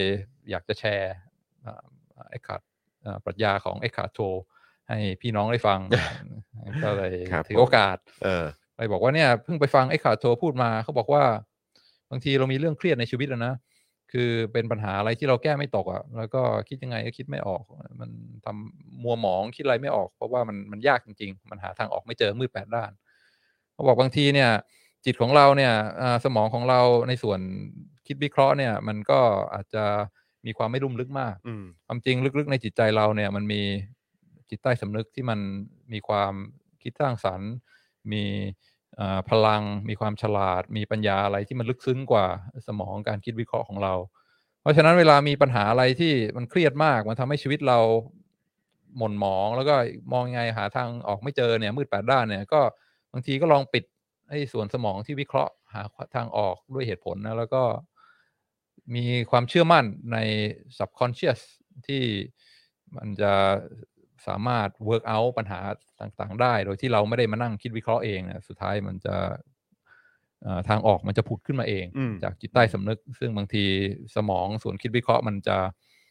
มันมันอาจจะบอกเราไม่ได้ อืม ก็คือคล้ายๆว่างั้นนะปล่อยวางนะ แล้วก็มีความเชื่อว่าสุดท้ายเนี่ย ถ้ามีทางออกปัญหามันจะซอฟตัวเองได้ เพราะฉะนั้นอย่าไปสูญเสียพลังงานจิตวิทยา สร้างความหม่นหมองให้ชีวิตมากกับปัญหาที่เราเราแก้ไขไม่ได้ อืม พี่สาว เออครับผม ที่อยู่อเมริกาฟัง ครับ ก็เอ้ยตลกดีว่ะอันนี้เป็นเป็นแนวคิดที่แปลกประหลาดมันอาจจะเป็นอ่าคุณกำลังพูดถึงปัญหาของคุณตัวคุณเองใช่ไหม เอ๊ะ นั่นคือไอ้เรื่องอาเวลามีปัญหาแล้วปล่อยวางเลิกคิดถึงมันเนี่ยมันมันน่าจะเป็นสิ่งที่เฉพาะเจาะจงกับปัญหาหรือว่าช่วงชีวิตของคุณที่กำลังมีอยู่ตอนนี้มากกว่าคนอื่นเขาไม่เป็นกันนี้หรอก อืม ครับผมคุณเจอรี่ฮะเออครับผม เออแม่ฟังปุ๊บเลยแบบ จี๊ดอ่ะ คือแบบว่า จี๊ดขึ้นแบบว่าสมองนะแบบปรี๊ดทันทีแบบ เออ โอ้โหพี่สาวนี่พูดอย่างนี้ได้ไงวะ เออ เออ คือแบบว่าพอพูดแล้วเนี่ย พร้อมมากเลยที่จะกดปิดไอ้ Skype เลย สกายกดปิดคอมพิวเตอร์แล้วบอกว่าจบพอกันที ฉันพร้อมแล้วที่จะ เออ เลิกเลิกพูดกันเลยนะโห โอ้โห พยายามแชร์พยายามเล่าเรื่องอะไรที่ นี่ นะ อุตส่าห์มาแบ่งปันนะเนี่ย แบ่งปันแล้วมาพูดอย่างนี้ได้ไง คือพร้อมปรี๊ดมากที่จะที่จะแบบว่าปิดไปเลยโอเค เลิกเลิกคุยกันได้ แต่อ่าห้าวิถัดมา อืม ก็ถูกคิดขึ้นมาได้ บอกว่า เฮ้ย อันนี้มันเป็น มันเป็นอีโก้ของเรานี่หว่า อืม ใช่ไหมคืออีโก้ของเราล้วนๆเลย ความปรีดความอ่าไม่พอใจความพยายามพร้อมที่จะปิดคอมเนี่ยเป็นอีโก้ของเราคือเราเอาตัวตนของเราเนี่ยไปผูกผูกกับไอเดียนี้ แล้วเวลามีคนมาตั้งคำถาม มีคนมาดูถูกไอเดียความคิดอันนี้เนี่ย เราก็เลยรู้สึกว่ามันออฟเฟนตัวเราอีโก้ อืม ของตัวเรา อืม พี่สาวเนี่ยพยายามจะกดเราลงว่าอ่าเราเนี่ยอ่าไม่มีคุณค่าอะไรเงี้ยเพราะฉะนั้นทั้งหมดทั้งมวลมันก็คืออีโก้ของเรานั่นเอง อืม ที่ไปผูกมัดกับไอเดีย แล้วก็ความเชื่อปรัชญาของเอ็กขาร์ทโทที่เขามาเล่าเนี่ย สุดท้ายมันดีไม่ดีเนี่ย ใครจะว่าไงมันก็ไม่ได้ไปลดทอนคุณค่าของมันซะหน่อยใช่ไหม อืม ถ้ามันเป็นความจริงที่ดีแท้ที่อ่ามีประโยชน์จริงๆใช่ไหมถึงแม้ว่าพี่สาวจะพูดยังไง มันก็ยังเป็นความดีแท้อยู่นั่นเอง อืม แล้วก็อ่าช้าเร็วเขาก็ต้องเห็นว่ามันเป็นเรื่องที่ดี อืม ถ้าถึงแม้เขาจะไม่หันมายอมรับความดีความจริงอันนี้ก็เป็น ก็เป็นความสูญเสียของเขา อืม ไม่ได้ทำให้ความจริงความดีแท้อันนี้มันหม่นหมองอะไรลงไปเลย อืม อ่าความปรีดความอะไรทั้งหลายเนี่ยมันเป็นเพราะอีโก้ของเราแท้ อืม ๆอ่าเพราะฉะนั้นก็หายใจลึกๆ แล้วก็บอกว่าโอเค ไม่ต้องโกรธอ่า อืม ใช่ไหมแค่เล่าให้ฟัง ถ้าไม่อยากจะถ้ายังไม่พร้อมที่จะรับหรือว่าไม่เห็นด้วย หรือว่าไม่เข้าใจก็ก็ไม่ใช่อะไรที่ที่จะต้องมาโกรธมาเคืองกัน อืม อ่าซึ่งแบบ เออ เนี่ยแหละ คือตัวอย่างของของ anti fragility ใช่ไหม อืม คือเรารับรู้เราเรียนรู้มาแล้วเรื่องปรัชญาเรื่องอีโก้นะเรื่องอย่าไปเอาตัวเองไปผูกมัด อย่าเอาอัตตาของตัวเองไปผูกมัดกับอะไรใช่ไหมพอเวลาโดนปุ๊บเนี่ยมันจะได้ไม่ไม่ปรีดไม่มี อืม แรงตอบสนองกลับไปที่เราจะรีเกรสภายหลัง อืม แล้วก็อันนี้เป็นการฝึกอย่างชัดเจนเลยใช่ไหมแม่พอได้เรียนรู้อะไรมาเนี่ยมันต้องโดนเทส อืม มันต้องโดนท้าทาย มันต้องโดนจิ้ม มันต้องโดนจี้อ่าให้ให้เกิดปฏิกิริยาอย่างเงี้ยมันจะได้เออโอเค ซึ่งตอนนี้ระบบซิสเต็มของแม่ก็จะมีความเข้มแข็งมากขึ้นใช่ไหมเวลาใครมาว่ามาพูดอะไรในในความเชื่อในอ่า ต้องใช้ว่านิ่งขึ้น อ่าก็นิ่งขึ้นก็คืออ ม ก็โอเค ก็คำพูดของคุณไม่ได้ทำให้ความจริงความดีอันนี้มันมันมันลดทอนลงไป มันก็ยังดีของมันอยู่อย่างนี้เอง อืม อ่าเพราะฉะนั้นก็ไม่ต้องไปโกรธไม่ต้องไปมีปฏิกิริยา แล้วก็สุดท้ายแล้วการโดนท้าทายก็ทำให้ระบบทำให้ spirituality ทำให้ความเชื่อของคุณแม่เนี่ยมีความเข้มแข็งแล้วก็สมบูรณ์มากยิ่งขึ้น อืม อืม อืม ซึ่งดีมากใช่ไหม อืม ถ้าไม่มีพี่สาวมาคอยจี้มาคอยว่าเนี่ยมันก็จะมันมันก็จะไม่มีโอกาส อืม ได้ได้ได้ได้ฝึกฝนได้สร้างเกราะอย่างที่ อืม จอห์นบอก อืม อาต่อต่อต่อเรื่องเหล่านี้อืมซึ่งก็คิดว่าเป็นบทเรียนที่ดีนะ อืม อะไรที่บางทีที่เราแบบว่า โอ้โห เชิดชูเหลือเกิน ต้องปกป้องไว้ ห้ามใครมาว่านะ ต้องอารักษาไว้ไม่งั้นใครมาว่าแล้วมันจะเจ็บใจมากเนี่ย บางทีต้องต้องระมัดระวังว่าเรากำลังพยายาม เรากำลังทำให้ตัวเองอ่อนแอลง อืม อืม อืม แล้วก็ไอสิ่งที่เรา พยายามจะ อ่าปกป้อง ปก เนี่ ป้ ย องเนี่ย ถ้ามัน ต้อง ดี จะ อยู่แล้วเนี่ย เอาแนวไปด้วย อืม อืม มันก็มันก็ดีอยู่แล้วแหละ ไม่ต้อง อืม ไปกลัวว่ามันจะเสื่อมถอยมันจะหม่นหมอง อือฮึ ก็ ก็ สิ่งต่างๆ เหล่านี้คือสิ่งที่เข้ามาเทสนั่นเอง อืม เหมือนกับเป็นการเทสระบบ อืมเทสระบบ เออ อืม แล้วก็แฟร์จายมากไม่ดี อืม ถ้าไอ้แฟร์จายมากเนี่ย สุดท้ายสักพัก bad shit happens อืม แล้วก็ถ้าไม่มีการทดสอบไม่มีการเอ่อสร้างภูมิคุ้มกันสร้างเกราะขึ้นมาเนี่ยอ่าอ่าอนาคตพังแน่ อืม แต่น่าสนใจนะคุณผู้ชม เพราะว่ามันเป็นเรื่องที่เรามักจะมักจะไม่คาดคิด แต่มันมักจะเกิดขึ้นเสมออ ม ก็คือสิ่งที่ไม่คาดคิดมันมักจะเกิดขึ้นเสมออ ม เออ เพราะฉะนั้นก็คือว่า เตรียมไว้ เตรียมไว้ อืม ก็ดีด้วยเหมือนกัน อืม แต่การที่การที่เหมือนแบบ โอ้โห แบบปกป้องจนแตะต้องอะไรไม่ได้เลยเนี่ย อืม เออเวลามันพังคลืนลงมานี่มันมันไปเลยนะฮะ อืมอืม แล้วก็ความจริงที่แน่นอนก็คือ สิ่งที่ไม่คาดคิดมาเกิดขึ้นได้เสมอ ใช่ เอ ใช่ อ shit happens shit อั happens นี้ จ เป็น ริง สั ๆค จ รับ ธรรม shit happens จริงๆครับ อืมนะครับ โอ้โหนะฮะโอ้โห นี่เราคุยกันมาหนึ่งชั่วโมง 45 นาทีอาจารย์วินัย เออนะ เข้มข้นเอาโอเค ตอนต้นอาจจะคุยอาร์เซนอลไปประมาณ 20 นาที เออ นะครับ แต่นี่เราก็สอยกันไปเอ่อชั่วโมงกว่าเหมือนกันนะครับ เนี่ย เออ นะครับ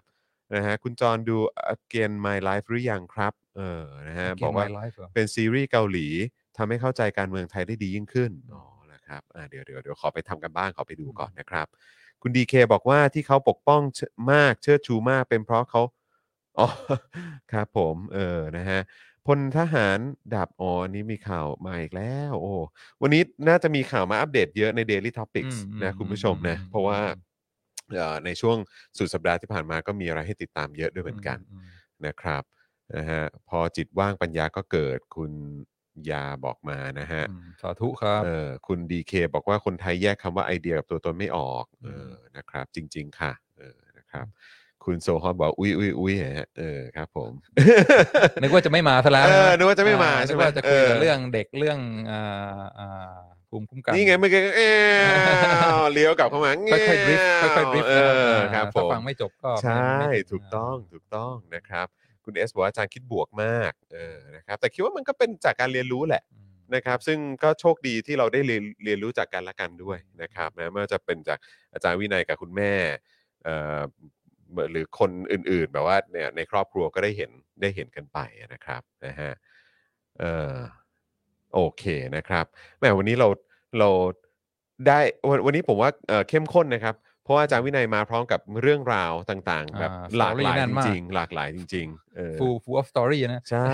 นี่คุณตัวเล็กบอกว่า จริงด้วยค่ะ อาจารย์วินัยเห็นด้วยค่ะ กับคำว่าอีโก้ของตัวเอง ถ้าควบคุมอีโก้ของตัวเอง เวลาคุยกับกับคนที่มีความคิดเห็นต่างกับเรา ถ้าควบคุมอีโก้ของตัวเองไม่ได้โอกาสทะเลาะกันมีสูงมากค่ะ ขอบคุณมากค่ะอาจารย์ อ่าขอบคุณครับ นะครับ อันนี้เรียนรู้จากคุณแม่นะครับ อ่าใช่ครับ อ่า ใช่ครับผม ยิ่งอะไรเรายึดติดมากเนี่ย ยิ่งมีโอกาสปรีดง่าย ของบางอย่างมันใช้เวลาจริงๆนะครับคุณผู้ชมเรื่องบางเรื่องผมอ่ะใช้เวลา 37 ปีถึงจะถึงจะมารู้เรื่องอะไรแบบเนี้ย อืม ถึงจะมาเข้าใจเลย มันก็คือบางทีมันเป็นเรื่องของประสบการณ์ อืม แล้วการที่ได้รับการเทสอะไรแบบนี้ไปเรื่อยๆนี่มันมันมันก็เป็นเรื่องที่ดีเหมือนกันนะครับนะฮะแม้ว่ามันอาจจะดูหนัก ดูเหนื่อยดูแบบอีกแล้วเหรออะไรเงี้ยแต่ว่าจริง ๆ แล้วมันก็เป็นการสร้างสร้างเกราะที่ อืม เข้มแข็งให้กับเราได้มากขึ้นด้วยนะครับคุณลีบอกว่าคุยยาวเพลินๆไปครับแหมนะครับแปลว่าชอบแบบเอ่อจังหวะการนั่งเมาส์กันใช่ไหมฮะเออนะครับนะฮะอ่ะวันนี้แล้วแล้ววันนี้อาจารย์วินัยมีสอนไหมวันนี้ อ่าวันนี้ไม่มีครับอยู่ช่วง วันนี้ไม่มิมี ดเทอมนะครับตอนนี้ อ๋อ อ่า ชิลแล้วใช่ไหมฮะวันนี้ เตรียมออกข้อสอบแล้วก็เตรียมตรวจข้อสอบมิดเทอมครับ อ่าโอเคนะครับนะแต่ว่าอาจารย์วินัยมาทีไรนี่ก็มาแบบจัดหนักจัดเต็มนะเออนะครับเพราะฉะนั้นเอ่อคุณผู้ชมก็อย่าลืมสนับสนุนอาจารย์วินัยด้วยนะครับนะกับ e x c l u s i v e ของเรานะครับเพราะว่าอาจารย์วินัยมาทีไรนี่แบบเขาเรียกอะไรมาแบบล้นๆน่ะ มาเต็ม เออ สองชั่วโมงแล้วเนี่ย แถมเสม อ แถมเสมอนะ เพราะฉะนั้นคุณผู้ชมก็อย่าลืมสนับสนุนพวกเรากันด้วยนะครับด้านล่างนี้นะครับหรือว่าจะเป็นเมมเบอร์เป็นสปอร์เตอร์ก็ได้นะครับ ตัวเอสทุกคนก็อ่ามีความอ่าชื่นใจนะครับ ใช่ แล้วก็รู้สึกขอบคุณทุกคนที่สนับสนุนนะครับ ครับผมนะฮะ แต่ มันมี เข้าใจว่าช่วงนี้ หนั มี ก ความท้าทาย หนัก นะครับหนัก อืม กันทุกคนยังอุตสาห์สปอร์ตเรานี่ก็ทำให้มีกำลังใจ อืม ครับ ครับ ต้องขอบคุณทุกคนมากนะครับ มันมีค่ากับพวกเรามากครับคุณผู้ชม แล้วก็แชร์นะครับ อืม เข้ามาคอมเมนต์อ่า อืม เข้ามาสร้างบรรยากาศสร้างความสนุกก็มีมีคุณค่ามาก ใช่ เห อื มือมนนนะครับ ถูกต้องครับนะฮะทุก ต้อง ความเห็น ขอขบคุณ องคุณผู้ชม ครับ อืมนะครับนะฮะอ่ะวันนี้ครับคุณผู้ชมงั้นเดี๋ยวขอประชาสัมพันธ์เพิ่มไว้ก่อนละกันก่อนที่เราจะจบรายการกันนะครับว่าเดี๋ยวเย็นนี้เดี๋ยวเจอกับ Daily Topics ได้นะครับ ซึ่ง Daily Topics วันนี้ก็เป็นอาจารย์แบงก์ก็อยู่ตอนเย็นด้วยเลยใช่ไหม อยู่ครับ อยู่ยาวเลยนะ โอเค แล้วก็วันนี้น่าจะก็คุณปาล์มอะมาแน่นอน แต่ว่าครูทอมผมไม่แน่ใจว่าหายหรือยัง แต่ผมจำได้ว่าวันนี้ไทนี่มานะ อ๋ออ๋อวันนี้เป็นไทนี่ใช่ไหมเออ ใช่ผมจะสลับ ไม่ละคนกัรับ ผมขออภัย ฮะคุณผู้ชมผมก็จะแบบว่าเออต้องต้องมาคอยอัปเดตกับทางเอ่อผู้เอ่อควบคุมการไลฟ์กันอยู่ประจำอะนะครับเอ อ ถ้าจำไม่ผิดนะ ถ้าจำไม่ผิดนะ เดี๋ยวคอยติดตามแล้วกันนะครับนะฮะอ่ะแต่วันนี้ก็ขอบคุณอาจารย์วินัยมากครับ อ่ะขอบคุณ นะ มา ฮะ กครับ วันนี้เข้มข้นนะครับ แล้วก็รู้สึกแบบโอ้โหเราเราเปิดแบบเอ่อมุมมองได้กว้างมากยิ่งขึ้นด้วยนะครับ แล้วก็เชื่อว่าเป็นประโยชน์กับกับคุณผู้ชมมากๆเลยนะครับ ยังไงก็กลับมาติดตามกันได้กับอาจารย์วินัยใน Exclusive กับอาจารย์วินัยวงศ์สุรวัตรนั่นเองนะครับนะฮะอ่ะวันนี้หมดเวลาแล้วครับคุณผู้ชมครับนะฮะ เอ่ออยู่ด้วยกันมา 1 ชั่วโมง 50 นาทีแล้วครับนะเพราะฉะนั้นวันนี้ผมจอมินยูนะครับอาจารย์วินัยวงศ์สุรวัตรนะครับแล้วก็อาจารย์แบงค์มองบนถอยอาจารย์แบงค์พลางนะครับพวกเรา 3 คนลากันไปก่อนนะครับผมสวัสดี สวัสดี ค ครั รับ บ สวัสดีครับ Daily Topics กับจอห์นวินยู